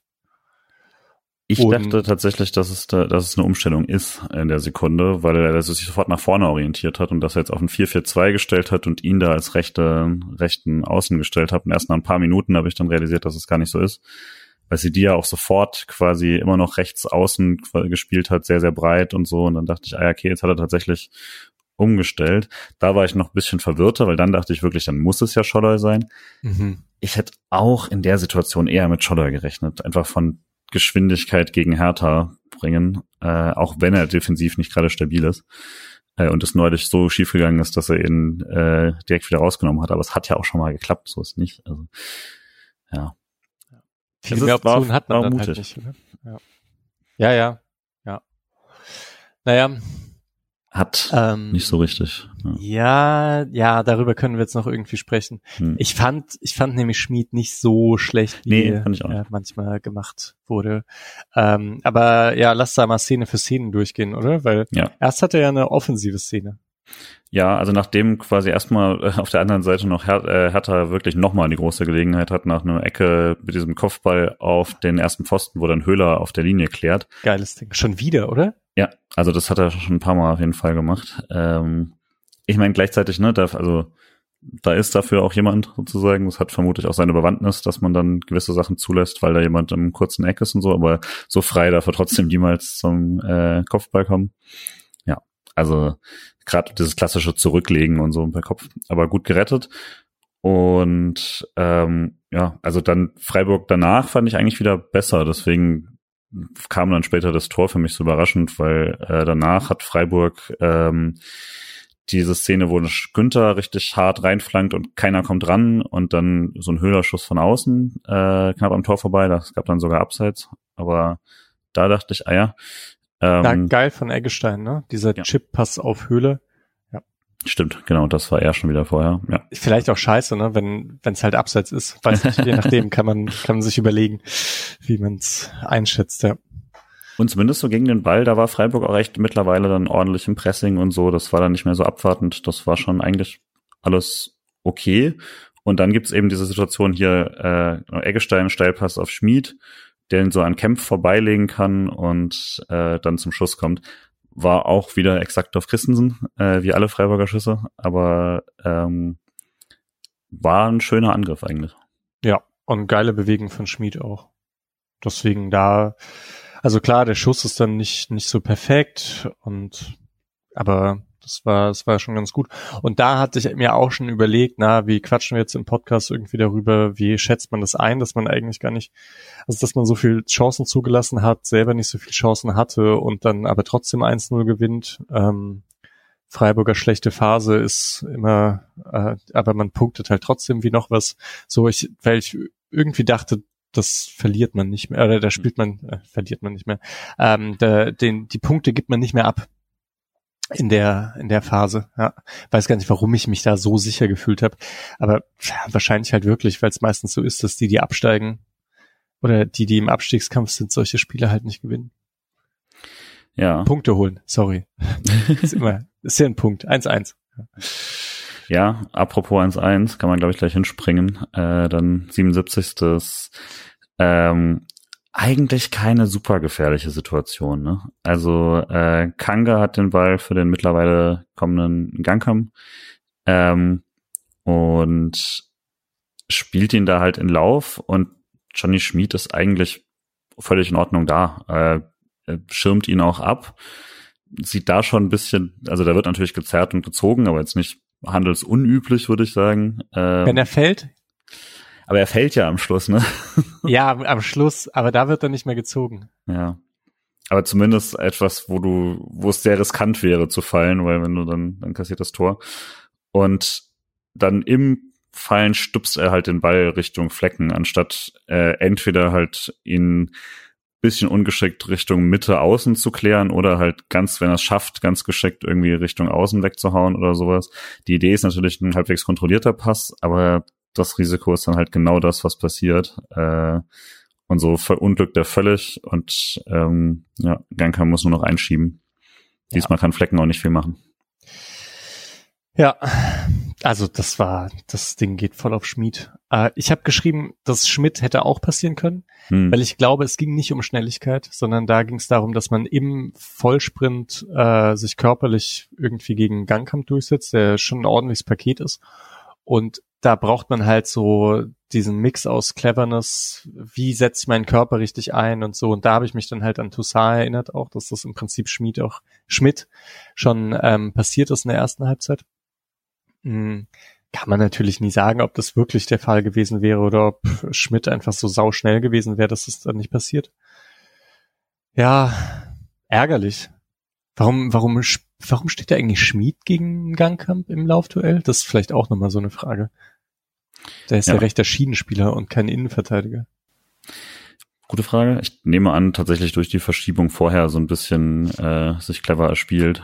Aber ich meine, es ist aber auch halt keine Katastrophe ne, an sich. Also wenn man jetzt diese Situation mal hat, also Hertha, das hat ja einen Einwurf da oben und dann schieben halt alle zu der Seite. Ja. Das ist jetzt nicht ungewöhnlich. Und äh, Sidia kriegt dann auch eben Kanga nicht, nicht gestoppt. Der geht da sehr aggressiv hin, wie man es kennt und gewinnt dann den Zweikampf nicht. Aber es ist auch nicht so, dass der völlig frei ist. Der spielt einen ganz netten Pass. Aber an sich gibt's die Situation drei, vier, fünf Mal im Spiel bestimmt und die muss man einfach klären können. Und er kann es ja eigentlich auch. Er ist ja rechtzeitig da und dann verunglückt halt dieser letzte Kontakt völlig. Äh, auch weil er halt einfach körperlich sich da nicht durchsetzen kann. Das, dann fehlt's halt einfach. Das, das musst du in der Bundesliga halt dann doch können. Ja. Ja, und das ist vielleicht das, was ich jetzt auch gedacht habe, dieser Kader, da gibt's halt gerade ein bisschen Substanzverlust durch, ähm, ja, durch Verletzungen. Also Kübler und Lienhardt sind halt hm. weg und man spielt trotzdem Dreierkette und dann ähm, sind, gibt's halt, also hat Freiburg einfach wenig Innenverteidiger, dadurch, dass man, dass man ähm, hier Schlotterbeck. Schlotterbeck verliehen hat, ist es halt alles etwas eng auf Kante genäht. Aber man wollte halt jetzt auch nicht irgendwie die ganze Zeit einen Schlotterbeck auf der Bank spielen, äh, sitzen lassen dafür, dass er jetzt irgendwie zwei Spiele macht. Ja. Kann ich auch verstehen. Aber ja, das bekommt man dann halt. Und dann, äh, das sind irgendwie wahrscheinlich halt so Punkte, die, die man verliert, wenn man ein bisschen Verletzungspech hat in so einer Europa League äh, Saison. Ja. Klar, man kann aber so ein Spiel halt auch tatsächlich verlieren. Ähm, nicht völlig unverdient dann. Äh, allerdings danach Freiburg eigentlich eine gute Antwort. Also Schmid hätte es selbst fast wieder gut gemacht, hat äh, sich da rechts wieder gut durchgesetzt und eine sehr, sehr gute Flanke, fand ich, gebracht. Mhm. Und Dorn war da frei, aber dann ist der Winkel, glaube ich, einfach ein bisschen zu spitz. Ich konnte es nicht so richtig sehen. Ich An nur sehen, Posten. Genau, dass er, dass er, dass er dann nicht mehr rankommt und also nicht mehr, nicht mehr aufs Tor kriegt und vom Pfosten zurückspringt. Aber das wäre natürlich eine sehr, sehr schöne Antwort gewesen da. Also äh, Schmied ist ja quasi so ein Chip über den Torwart und ah, der kann dann auch einfach rein. Also das ja, ist ja, dann schon ärgerlich. Das wäre ähm, die verunglückte Flanke ins Tor, das wäre halt perfekt gewesen. Ja. ja. Und ah, ja. also das war ein richtig schöner Ball eigentlich alles, aber ja. Ja, naja. Aber äh, abgesehen von der Szene dann nicht mehr super viele Situationen. Fünf Minuten vor Schluss kriegt Petersen seine fünf Minuten, ähm, die ja faktisch eher dann immer zehn sind mit der Nachspielzeit, aber trotzdem äh, kam dann für Höhler. Ansonsten, wir haben schon drüber gesprochen, keine weiteren Wechsel, werden Leute auch unzufrieden sein, aber man hat dann halt auch nicht ganz die Situation, die man schon in der Hinrunde hatte. Ähm, hätte vielleicht trotzdem mir wirklich gerne gesehen, dass jemand Grifo ersetzt für die letzten Minuten, äh, der jetzt auch gegen den Ball nicht nicht die allerwichtigste Rolle hatte oder so. Weißhaupt wurde auch schon mal für Günther gebracht. Ja. So, also deswegen meine ich, ich irgendwie habe ich dieses Gefühl, dass das hat mit dem Training zu tun, ähm, dass Streich das gerade nicht macht. Also weil gerade in diesen Spielen zwischen Juve und so, da hat er plötzlich sehr äh, interessant gewechselt. Da kam dann irgendwie so Röhl und später Keitel und mhm. alles Mögliche wurde dann halt noch versucht und wo ich auch das Gefühl hatte, so in einem, in einem Sinne von also dass man halt einfach eher denkt, wen bringe ich und nicht wen müsste ich dafür runternehmen. Und ähm, da, aber ich glaube, dafür braucht man halt dann insgesamt ein gutes Gefühl. Das ist vielleicht auch nochmal eine Sache. PK vor dem Spiel. Das habe ich ja echt selten gehört, dass ein Trainer mal so sehr gesagt hat, dass die Trainingswoche halt richtig scheiße war. Ne? Also, dass man irgendwie kaum trainieren konnte, immer nur so in kleinen Gruppen und dass das überhaupt keine Vorbereitung ist. Ja. Ähm, diese ganze eher vorsichtige ähm, Spieleinstellung könnte vielleicht auch damit zu tun haben. Ja, Streich nach, nach so einer Trainingswoche auf jeden Fall. Ähm, tatsächlich noch eine gute Situation eigentlich äh, für Freiburg war dann noch mal so eine Halbfeldflanke von ähm, von Günther, die richtig ah, gut ja. eigentlich kommt und Mit dann verpasst Fuß. Ja, ja, genau, und dann verpasst in der Mitte erst Dorn ganz ganz knapp und der Ball kriegt dann zu viel Drall für Petersen, der eigentlich echt schon genau eingelaufen war. Und von mir aus noch mal ein bisschen verzerrt, weil ich da links stehe, ähm, dachte ich wirklich, oh, der kommt jetzt genau und dann dreht er sich weg von ihm. Äh, das hätte natürlich, das hätte alle Narrative natürlich komplett gesprengt. Ähm, ist leider nicht passiert, stattdessen noch mal ein, zwei härter Chancen und dann war es das auch. Wirkte so alle so ein bisschen bedrückt danach. Also ähm, frustriert jetzt auch nicht völlig überrascht, glaube ich, aber war allgemein so eine leichte Konsternierung, dass man da jetzt diese Chance nicht genutzt hat, weil oben auf den Anzeigetafeln hat man ja dann doch mehrfach gesehen, oh, das läuft eigentlich richtig gut. Ähm, Wolfsburg kein Sieg, Leipzig verliert und so und da den Sprung nicht ganz zu machen. Äh, Frankfurt hatte schon das Unentschieden. Äh, war dann so ein bisschen frustrierend, hat sich noch so ein bisschen eingestimmt aufs Pokalspiel ähm, mit ein, zwei Gesängen und Anti-Bayern und so. Und ähm, dann war es auch recht schnell vorbei. Ähm, letzte Beobachtung noch aus dem Stadion war, dass ich glaube, die Kinder von äh, Grifo und Günther dann noch ein bisschen Fußball gespielt haben und äh, trotz eines leeren Platzes äh, links zur Grundlinie gerannt sind, anstatt aufs Tor zu ziehen. Das äh, schien mir sehr genetisch veranlagt. Ähm, und ja, haben sich dann noch ganz nett mit Flo Niederlechner unterhalten anscheinend, aber dann ist das auch so ausgetröpfelt, wie das Spiel am Schluss ausgetröpfelt ist. Mhm. Was machen wir jetzt mit dem 1-1? Ja, vielleicht sind die Leute auch so ein bisschen äh, deprimiert, weil sie wissen, dass es sind jetzt noch neun Spiele mhm. und die letzten vier sind halt so richtige Breche. Ja, das sind halt eigentlich die Spiele, die du, die du holen müsstest. Wenn du da, wenn du war erst noch acht Spiele. Acht, ähm, ja. Ja, mhm. wenn du, also genau, jetzt hat man halt Hoffenheim, hatte man, hat man zum Glück ja geholt und so, und dann Hertha nicht ganz genutzt und so, dass, dass die richtig harten kommen, aber gleichzeitig vielleicht liegen die dem SC dann auch wieder besser, wenn man jetzt gegen die Kleinen gerade nicht ganz so seine Spielkultur durchkriegt. Dass man halt überhaupt von den Kleinen bei Hertha spricht, die natürlich trotzdem deutlich mehr Geld da reingesteckt haben, ist natürlich auch schon eine ich muss ja auch zugeben, Anspruchshaltung. Hatte ich, hatte ich ja Sorge, als Windhorst da reingegangen ist, hm. dachte ich, das kann in beide Richtungen gehen, ähm, aber wenn man Pech hat, dann sind die halt ziemlich lang deutlich vor Freiburg. Und ist nicht passiert. Nicht passiert. Wird auch nicht mehr passieren.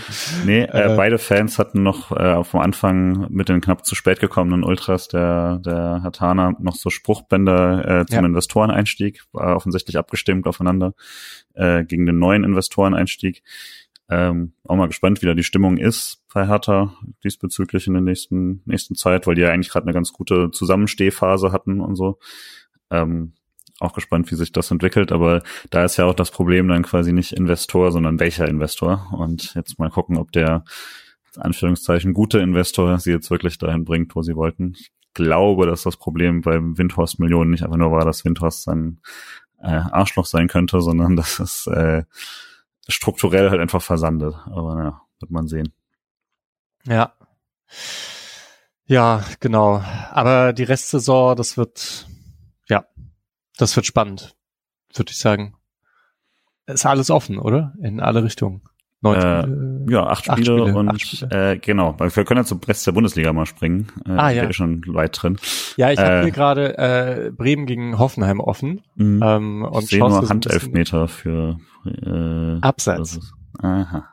Doch nicht, doch kein Handelfmeter. Hoffenheim wird dieses Spiel gewinnen. Okay. Ähm, ja, schade äh, haben halt irgendwie zwei, zwei Flanken, zwei Kopfballtore gemacht und dann ähm, gewinnen sie es jetzt und das bedeutet für den Abstieg, dass Hertha drei Punkte Abstand aufs rettende Ufer schon hat, trotz des Punktgewinns. Ja. Schalke vier und Stuttgart fünf Punkte zurück ist auf Hoffenheim. Ja, Stuttgart 20 Punkte, Schalke 21. Schlecht für meine Anti-Hoffenheim-Agenda auf jeden Fall. Hätte ich mich auch gefreut, wenn die, wenn die runtergehen. Ja. Aber ich finde es ja cool, dass Bochum gute Karten hat, drin zu bleiben. Ja. ja. Genau. genau. Die ermauern sich einen Punkt gegen Frankfurt.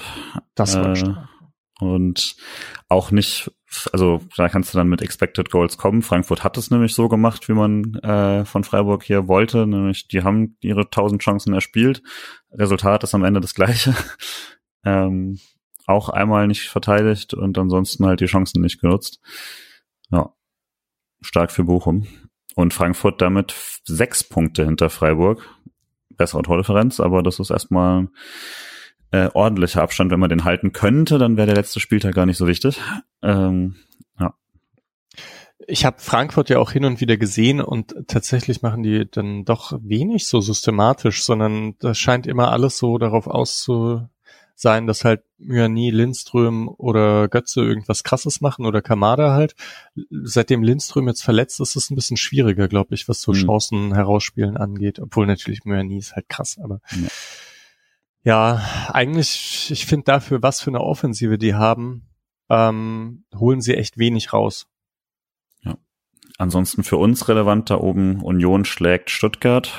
Ähm, Nee, ich habe von ansonsten habe ich nur nur vom Spitzenspiel noch ein bisschen was gesehen gleich, aber äh, da konnte ich nicht viel sehen. Hast du, hast du geguckt? Nee, nee, gar nicht. Also ich muss mal Highlights. die Highlights, vielleicht lege ich hm. mich jetzt auf die Couch und schaue mir noch ein paar Highlights an. Ja. ähm, ja. Aber das natürlich, damit ist Union jetzt vier Punkte weg von uns und das ist natürlich nochmal relevanter, sechs Punkte weg von nicht Champions League, weil Leipzig verliert 3 zu 0 gegen, äh, gegen Mainz. Unfassbar. Was unseren Auswärtspunkt, äh, so frustrierend der war, da nochmal relevanter macht. Und Leverkusen gewinnt ebenfalls gegen Schalke. Damit ist Freiburg jetzt einerseits zwei Punkte weg von nicht, äh, von nicht Champions League, was ziemlich verrückt ist mit nur acht Spielen. Äh, und ist sechs Punkte weg von Platz sechs, was sehr beruhigend ist. Äh, gleichzeitig aber auch nur acht Punkte weg von Platz neun und sieben Punkte weg von Platz sieben. Das heißt, mit einer schlechten letzten Phase kann man da noch alles verspielen. Aber trotzdem ist das eine Bomben, Bombensituation. Äh, und ja, also wenn Leipzig jetzt auch noch Probleme bekommt, dann hat man da echt eine große Chance, weil Frankfurt hat Probleme und die anderen sind halt Leverkusen, Mainz und Wolfsburg sind halt sieben bis acht Punkte zurück. Da kann man schon mit drei Siegen oder so aus den letzten acht Spielen echt einiges noch reißen. Bei Leverkusen habe ich Sorgen wegen Wirtz, weil der wieder da ist. Und mhm. da kann ich mir halt vorstellen, dass sie so eine richtige Serie noch starten. Hatte ich ja irgendwie immer schon so im Kopf. Zwischendurch habe ich gedacht, jetzt reicht dann doch nicht. Ich glaube, nachdem sie, wir haben Unentschieden gegen die gespielt, oder? Ja, danach dachte ich eigentlich, das klappt nicht mehr. Aber könnte noch klappen für Leverkusen. Ähm, ja, ich bin schon ein bisschen nervös. Könnte schon sein, dass es auch einfach Platz sieben wird. Könnte auch Platz 8 werden. Könnte auch glaub, Platz 4 werden. Wolfsburg glaube ich nicht mehr so richtig, aber Mainz ist echt gut drauf. Ja, man darf halt aber auch nicht vergessen, ne, dass also sieben Punkte Vorsprung ist schon ein Wort, weil wenn man jetzt drei Siege holt oder so, dann hätte man 56 Punkte und damit solltest du eigentlich ja nicht mehr abrutschen, weil die holen ja nicht alle diese diese Punkte, die spielen sich auch noch gegenseitig und so. Mhm. Ähm, ich glaube, man geht da immer so ein bisschen in Best Case des Gegners und Worst Case des eigenen erstmal sind sieben Punkte Abstand, also da wär's, äh, das ist ja, dann, dann wäre Stuttgart im halbwegs gesicherten Mittelfeld. Das äh, ist schon erstmal hart. Ähm, ja. Also Ansonsten Bayern, Bremen und Schalke. Genau, da müsstest du halt irgendwie sechs so, Punkte ne? daraus holen und dann bist du eigentlich ganz okay. Stimmt, Danach, Köln auch noch. Also da ist genau. echt, da ist noch echt. Ja, ja. Also Bremen, Schalke, Köln. Da, das ist halt, wenn da neun Punkte rausholst, dann dann kann man richtig schön in diese letzten vier Spiele reingehen. Dann muss man auch ein paar Tore schießen. Ja, also sagen wir sieben, sieben Punkte. Dann hätte man wie viel? 54. Ja. Und hat dann auch, also Wolfsburg, Frankfurt am Schluss, äh, Leipzig natürlich, so das alles ordentlich, aber dagegen wird ja dann vielleicht, dann ist ein Punkt ja sehr, sehr viel wert auf einmal. Mhm. Union hat, also die letzten vier sind Leipzig, Union, Wolfsburg, Frankfurt, das ist tough. Ähm, aber wenn du da mit vier Punkten rausgehst und vorher deine Punkte geholt hast, dann hast du eigentlich auch äh, sehr wahrscheinlich eine sehr gute Saison. Mhm. Ich habe aber gar keinen Bock darauf, dass es gegen Frankfurt noch um was geht. das, ist, so, äh, das ist ein so, giftiges Auswärtsspiel potenziell. Äh, ja. Ja, das ist richtig übel, oder? Wenn ich mir so vorstelle, dass die dann so richtig heiß sind und so, und das ist halt ey, Frankfurt. Die, ne, das ist halt so ein Team, die machen es dann auch. Das hm. nervt mich auch so an denen. Aber vielleicht noch als Gegner Scouting, hast du was gesehen vom Spitzenspiel? Ja, Tuchel Mastermind, oder? Hast gesehen? Hat er, hat er, Upamecano soll aus allen Lagen schießen, glaube ich. die auf die, äh, die taktische Anweisung, Kobel unter Druck zu setzen mit knallharten Rückpässen Dortmunds hat auf jeden Fall funktioniert.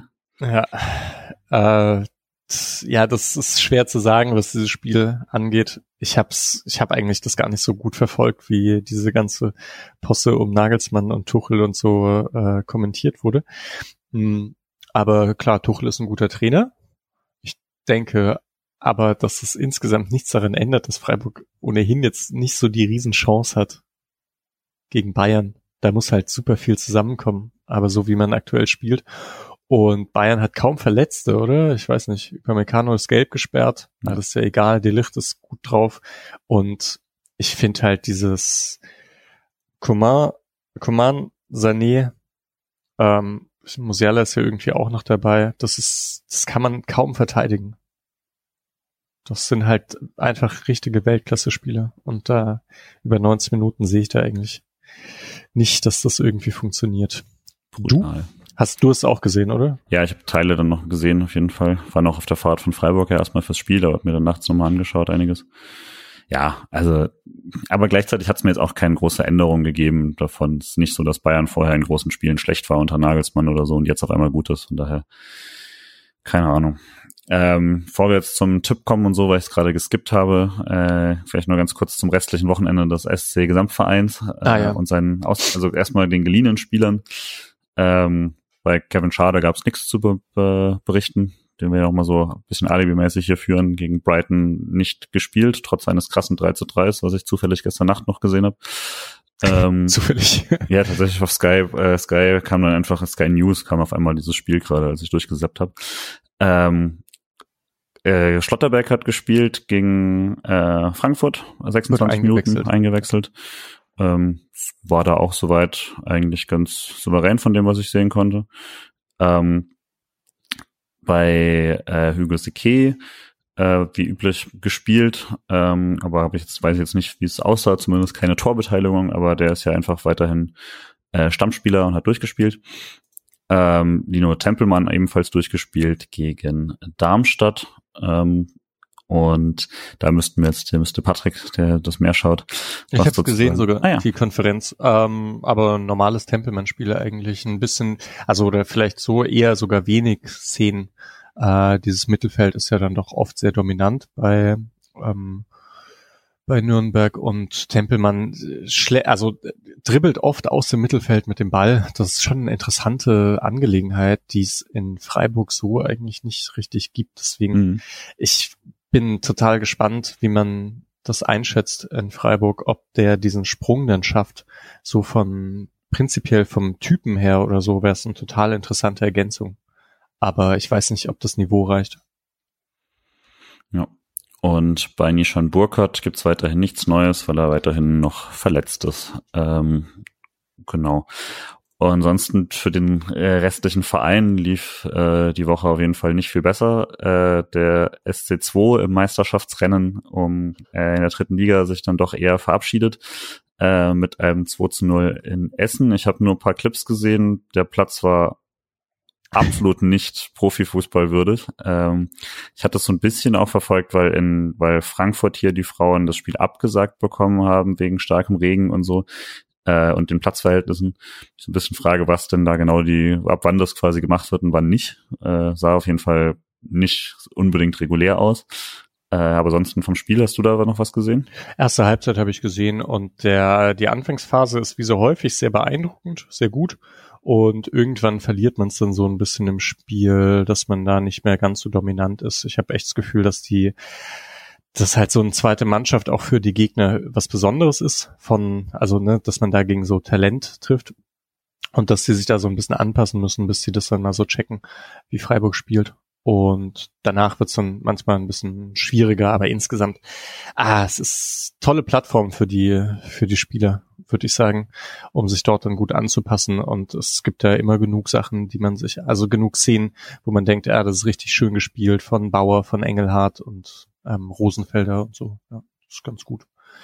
Unglücklich, dass man in der ersten, in den ersten 25 Minuten, die recht dominant waren, nicht in Führung geht. Ja, und ansonsten, äh, also nächste Woche geht's gegen Waldhof Mannheim, was eigentlich ein sehr, sehr schönes Spiel wäre. Das ist dann parallel zum äh, Spiel der ersten gegen Bayern. Ähm, und das ist auch noch während Ostern und so. Das ist alles nicht so ganz, äh, ganz toll äh, für, für selber hinfahren. Sonst hatte ich das eigentlich auch schon im Kalender. Ähm, aber da kann man auf jeden Fall auch nochmal äh, gegen Mannheim, die sich jetzt schon eigentlich verabschiedet haben aus dem Aufstiegsrennen, nochmal den Todesstoß versetzen. Finde ich ganz, ganz nett. ähm, und genau, die Frauen setzen ihre Krise weiter fort, äh, haben zu Hause gegen das Schlusslicht Turbine Potsdam verloren. Potsdam war jetzt in den letzten Wochen deutlich besser als zuvor, aber trotzdem war das ein absoluter Pflichtsieg und äh, man hat jetzt, ein, also von denen ich habe nicht alles sehen können, weil ich dann auf der Fahrt zurück war nach Frankfurt, aber äh, die, also es gab mehrere gute Chancen für den SC und so, was dann so ein Slapstick-artiges Eigentor mit äh, Rückpass und ähm, nicht getroffenem Ball Dortmund Scheiße. kennt. Ähm, und ansonsten vorne halt einfach wieder sehr, sehr harmlos. Jetzt hat man echt alles verloren seit dem äh, Spiel gegen Frankfurt. Das sind jetzt fünf Niederlagen in Folge. Das ist ziemlich, ja, ziemlich mäßige Voraussetzungen für das wichtigste Saisonspiel, was ansteht, nämlich am 16.04. gegen Leipzig.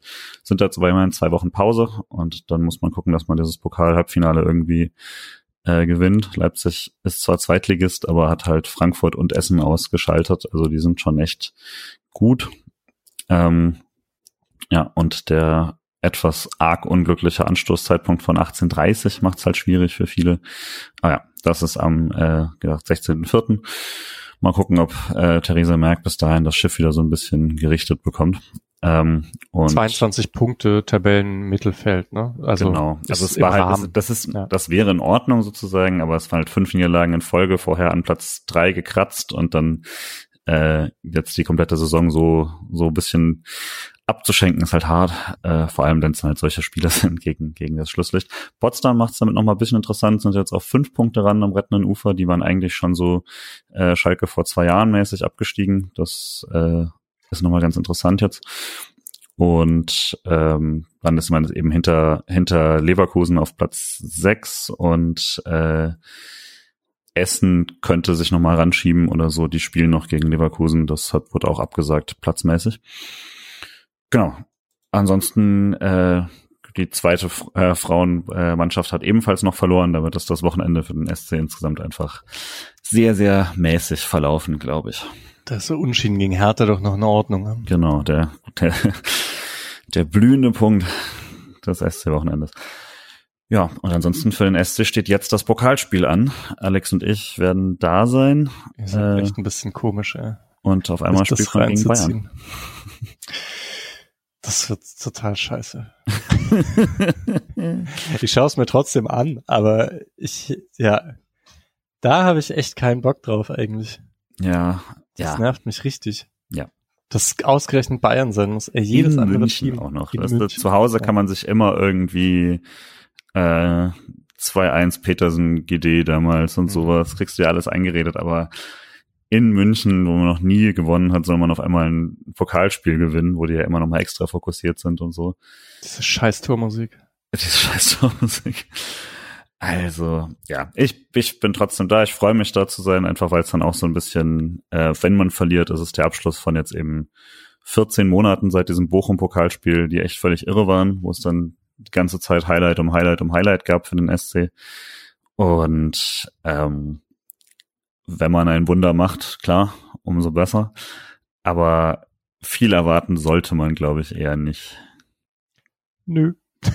nee, nee, ich erwarte echt überhaupt nichts. Also ist ja, kommt ja noch dazu, ich weiß nicht, ob Lienhardt fit hm. wird und ob Kenne Schmidt überhaupt fit ist.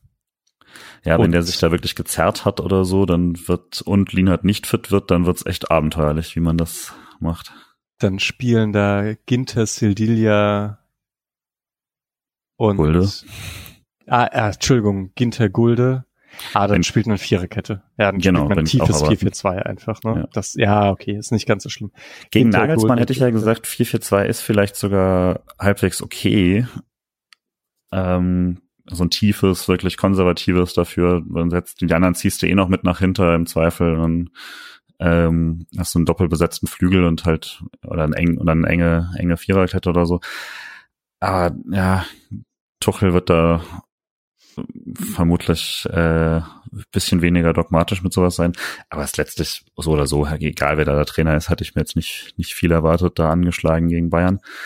Äh, vielleicht spannend dann, wie man es trotzdem dann äh, mit dem Rest macht. Also ob jetzt Schaller da wieder eine, eine Chance bekommt oder nicht.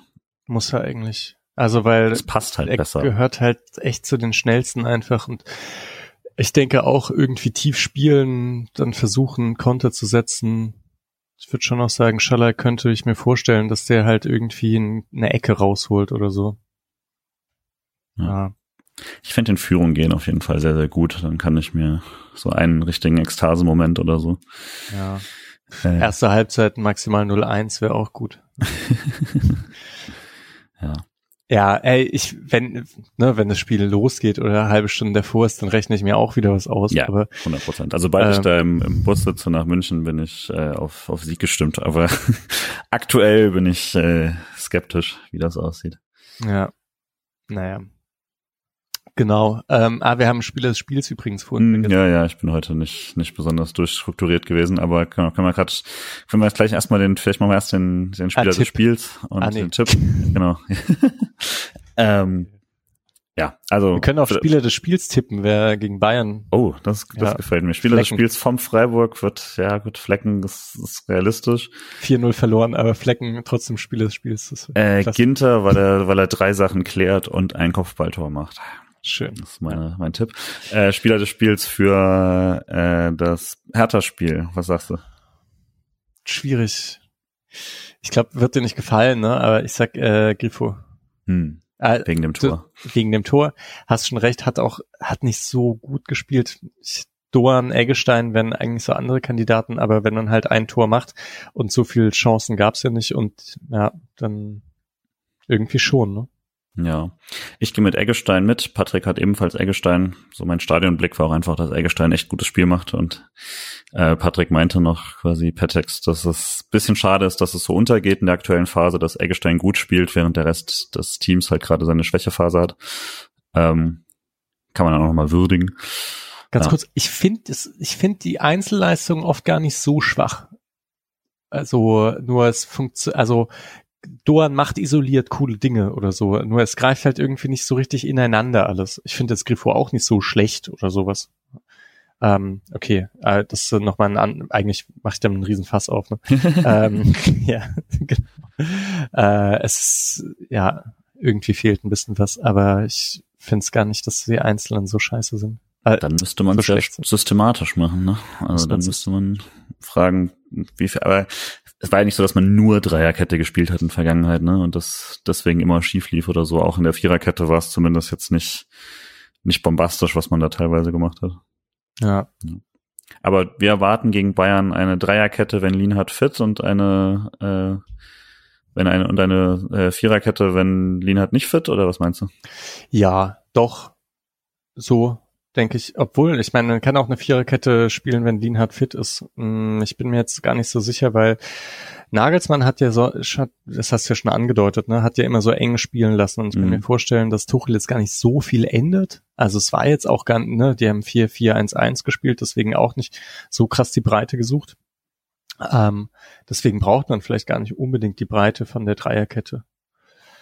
Äh, ja, Andererseits hat Freiburg jetzt echt schon lang nicht mehr ein tiefes 4-4-2 gespielt. Das finde ich sehr gut. Ich erinnere mich noch mit Kleindienst und Höhle oder so 4-4-2-0 eigentlich. Ja. Da hat man die Innenverteidiger nämlich komplett ihre Sachen machen lassen und hat halt Kimmich aus dem Spiel genommen. Uh, auf sowas stehe ich ja eigentlich. Ja, kann man vielleicht mal erwarten. Äh, und dein Tipp für das Spiel? Ah, 0 zu 4. Für Freiburg. ja, auswärts, ne? Nee, 4-0 Bayern. Okay. Äh, Patrick hat ein, ein äh, 4 zu 1 für äh, München und Alex ein 5 zu 0 äh, für München, wenn ich diese mäßig formatierten Tipps hier richtig interpretiert habe. Deswegen gehe ich auf einen 90-Minuten-Tipp von 1 zu 1 und äh, eine Verlängerungsniederlage. Äh, tragisch, aber mit erhobenem Kopf dann da rauszugehen. Ähm, was mich gleichzeitig auch noch meinen Zug nach Hause kostet. Deswegen äh, ein, quasi muss das so kommen. Ähm, also entweder ich fahre um null oder um drei Uhr oder so, deswegen werden wir sehen. Aber ich, ich, also keiner von uns glaubt an den Sieg, aber wie gesagt, fragt uns am äh, Dienstagabend nochmal und dann sieht das auch ganz anders aus. Genau. Dann hören wir uns irgendwann wieder nach Pokal oder nach Pokal und München. Muss man sehen. Ja. Und dann bald Osterferien. Dir weiter erstmal gute Besserung mit deinem Corona-Brain. Merci. Ja, ja, genau. Ich hoffe, es war alles nicht zu verschnupft und zu ja. Durch den Wind. Ähm, ja, danke für die Moderation. Ja, äh, gerne. Und sehr gut durchgeschleppt. Ja, 90 Minuten äh, wie bei Freiburg und Hertha mit ein paar Highlights und hoffe, es war unterhaltsam. Unterhalt sehr mehr im Idealfall. Und wir hören uns dann äh, nach München. Ciao, ciao. Tschüss. So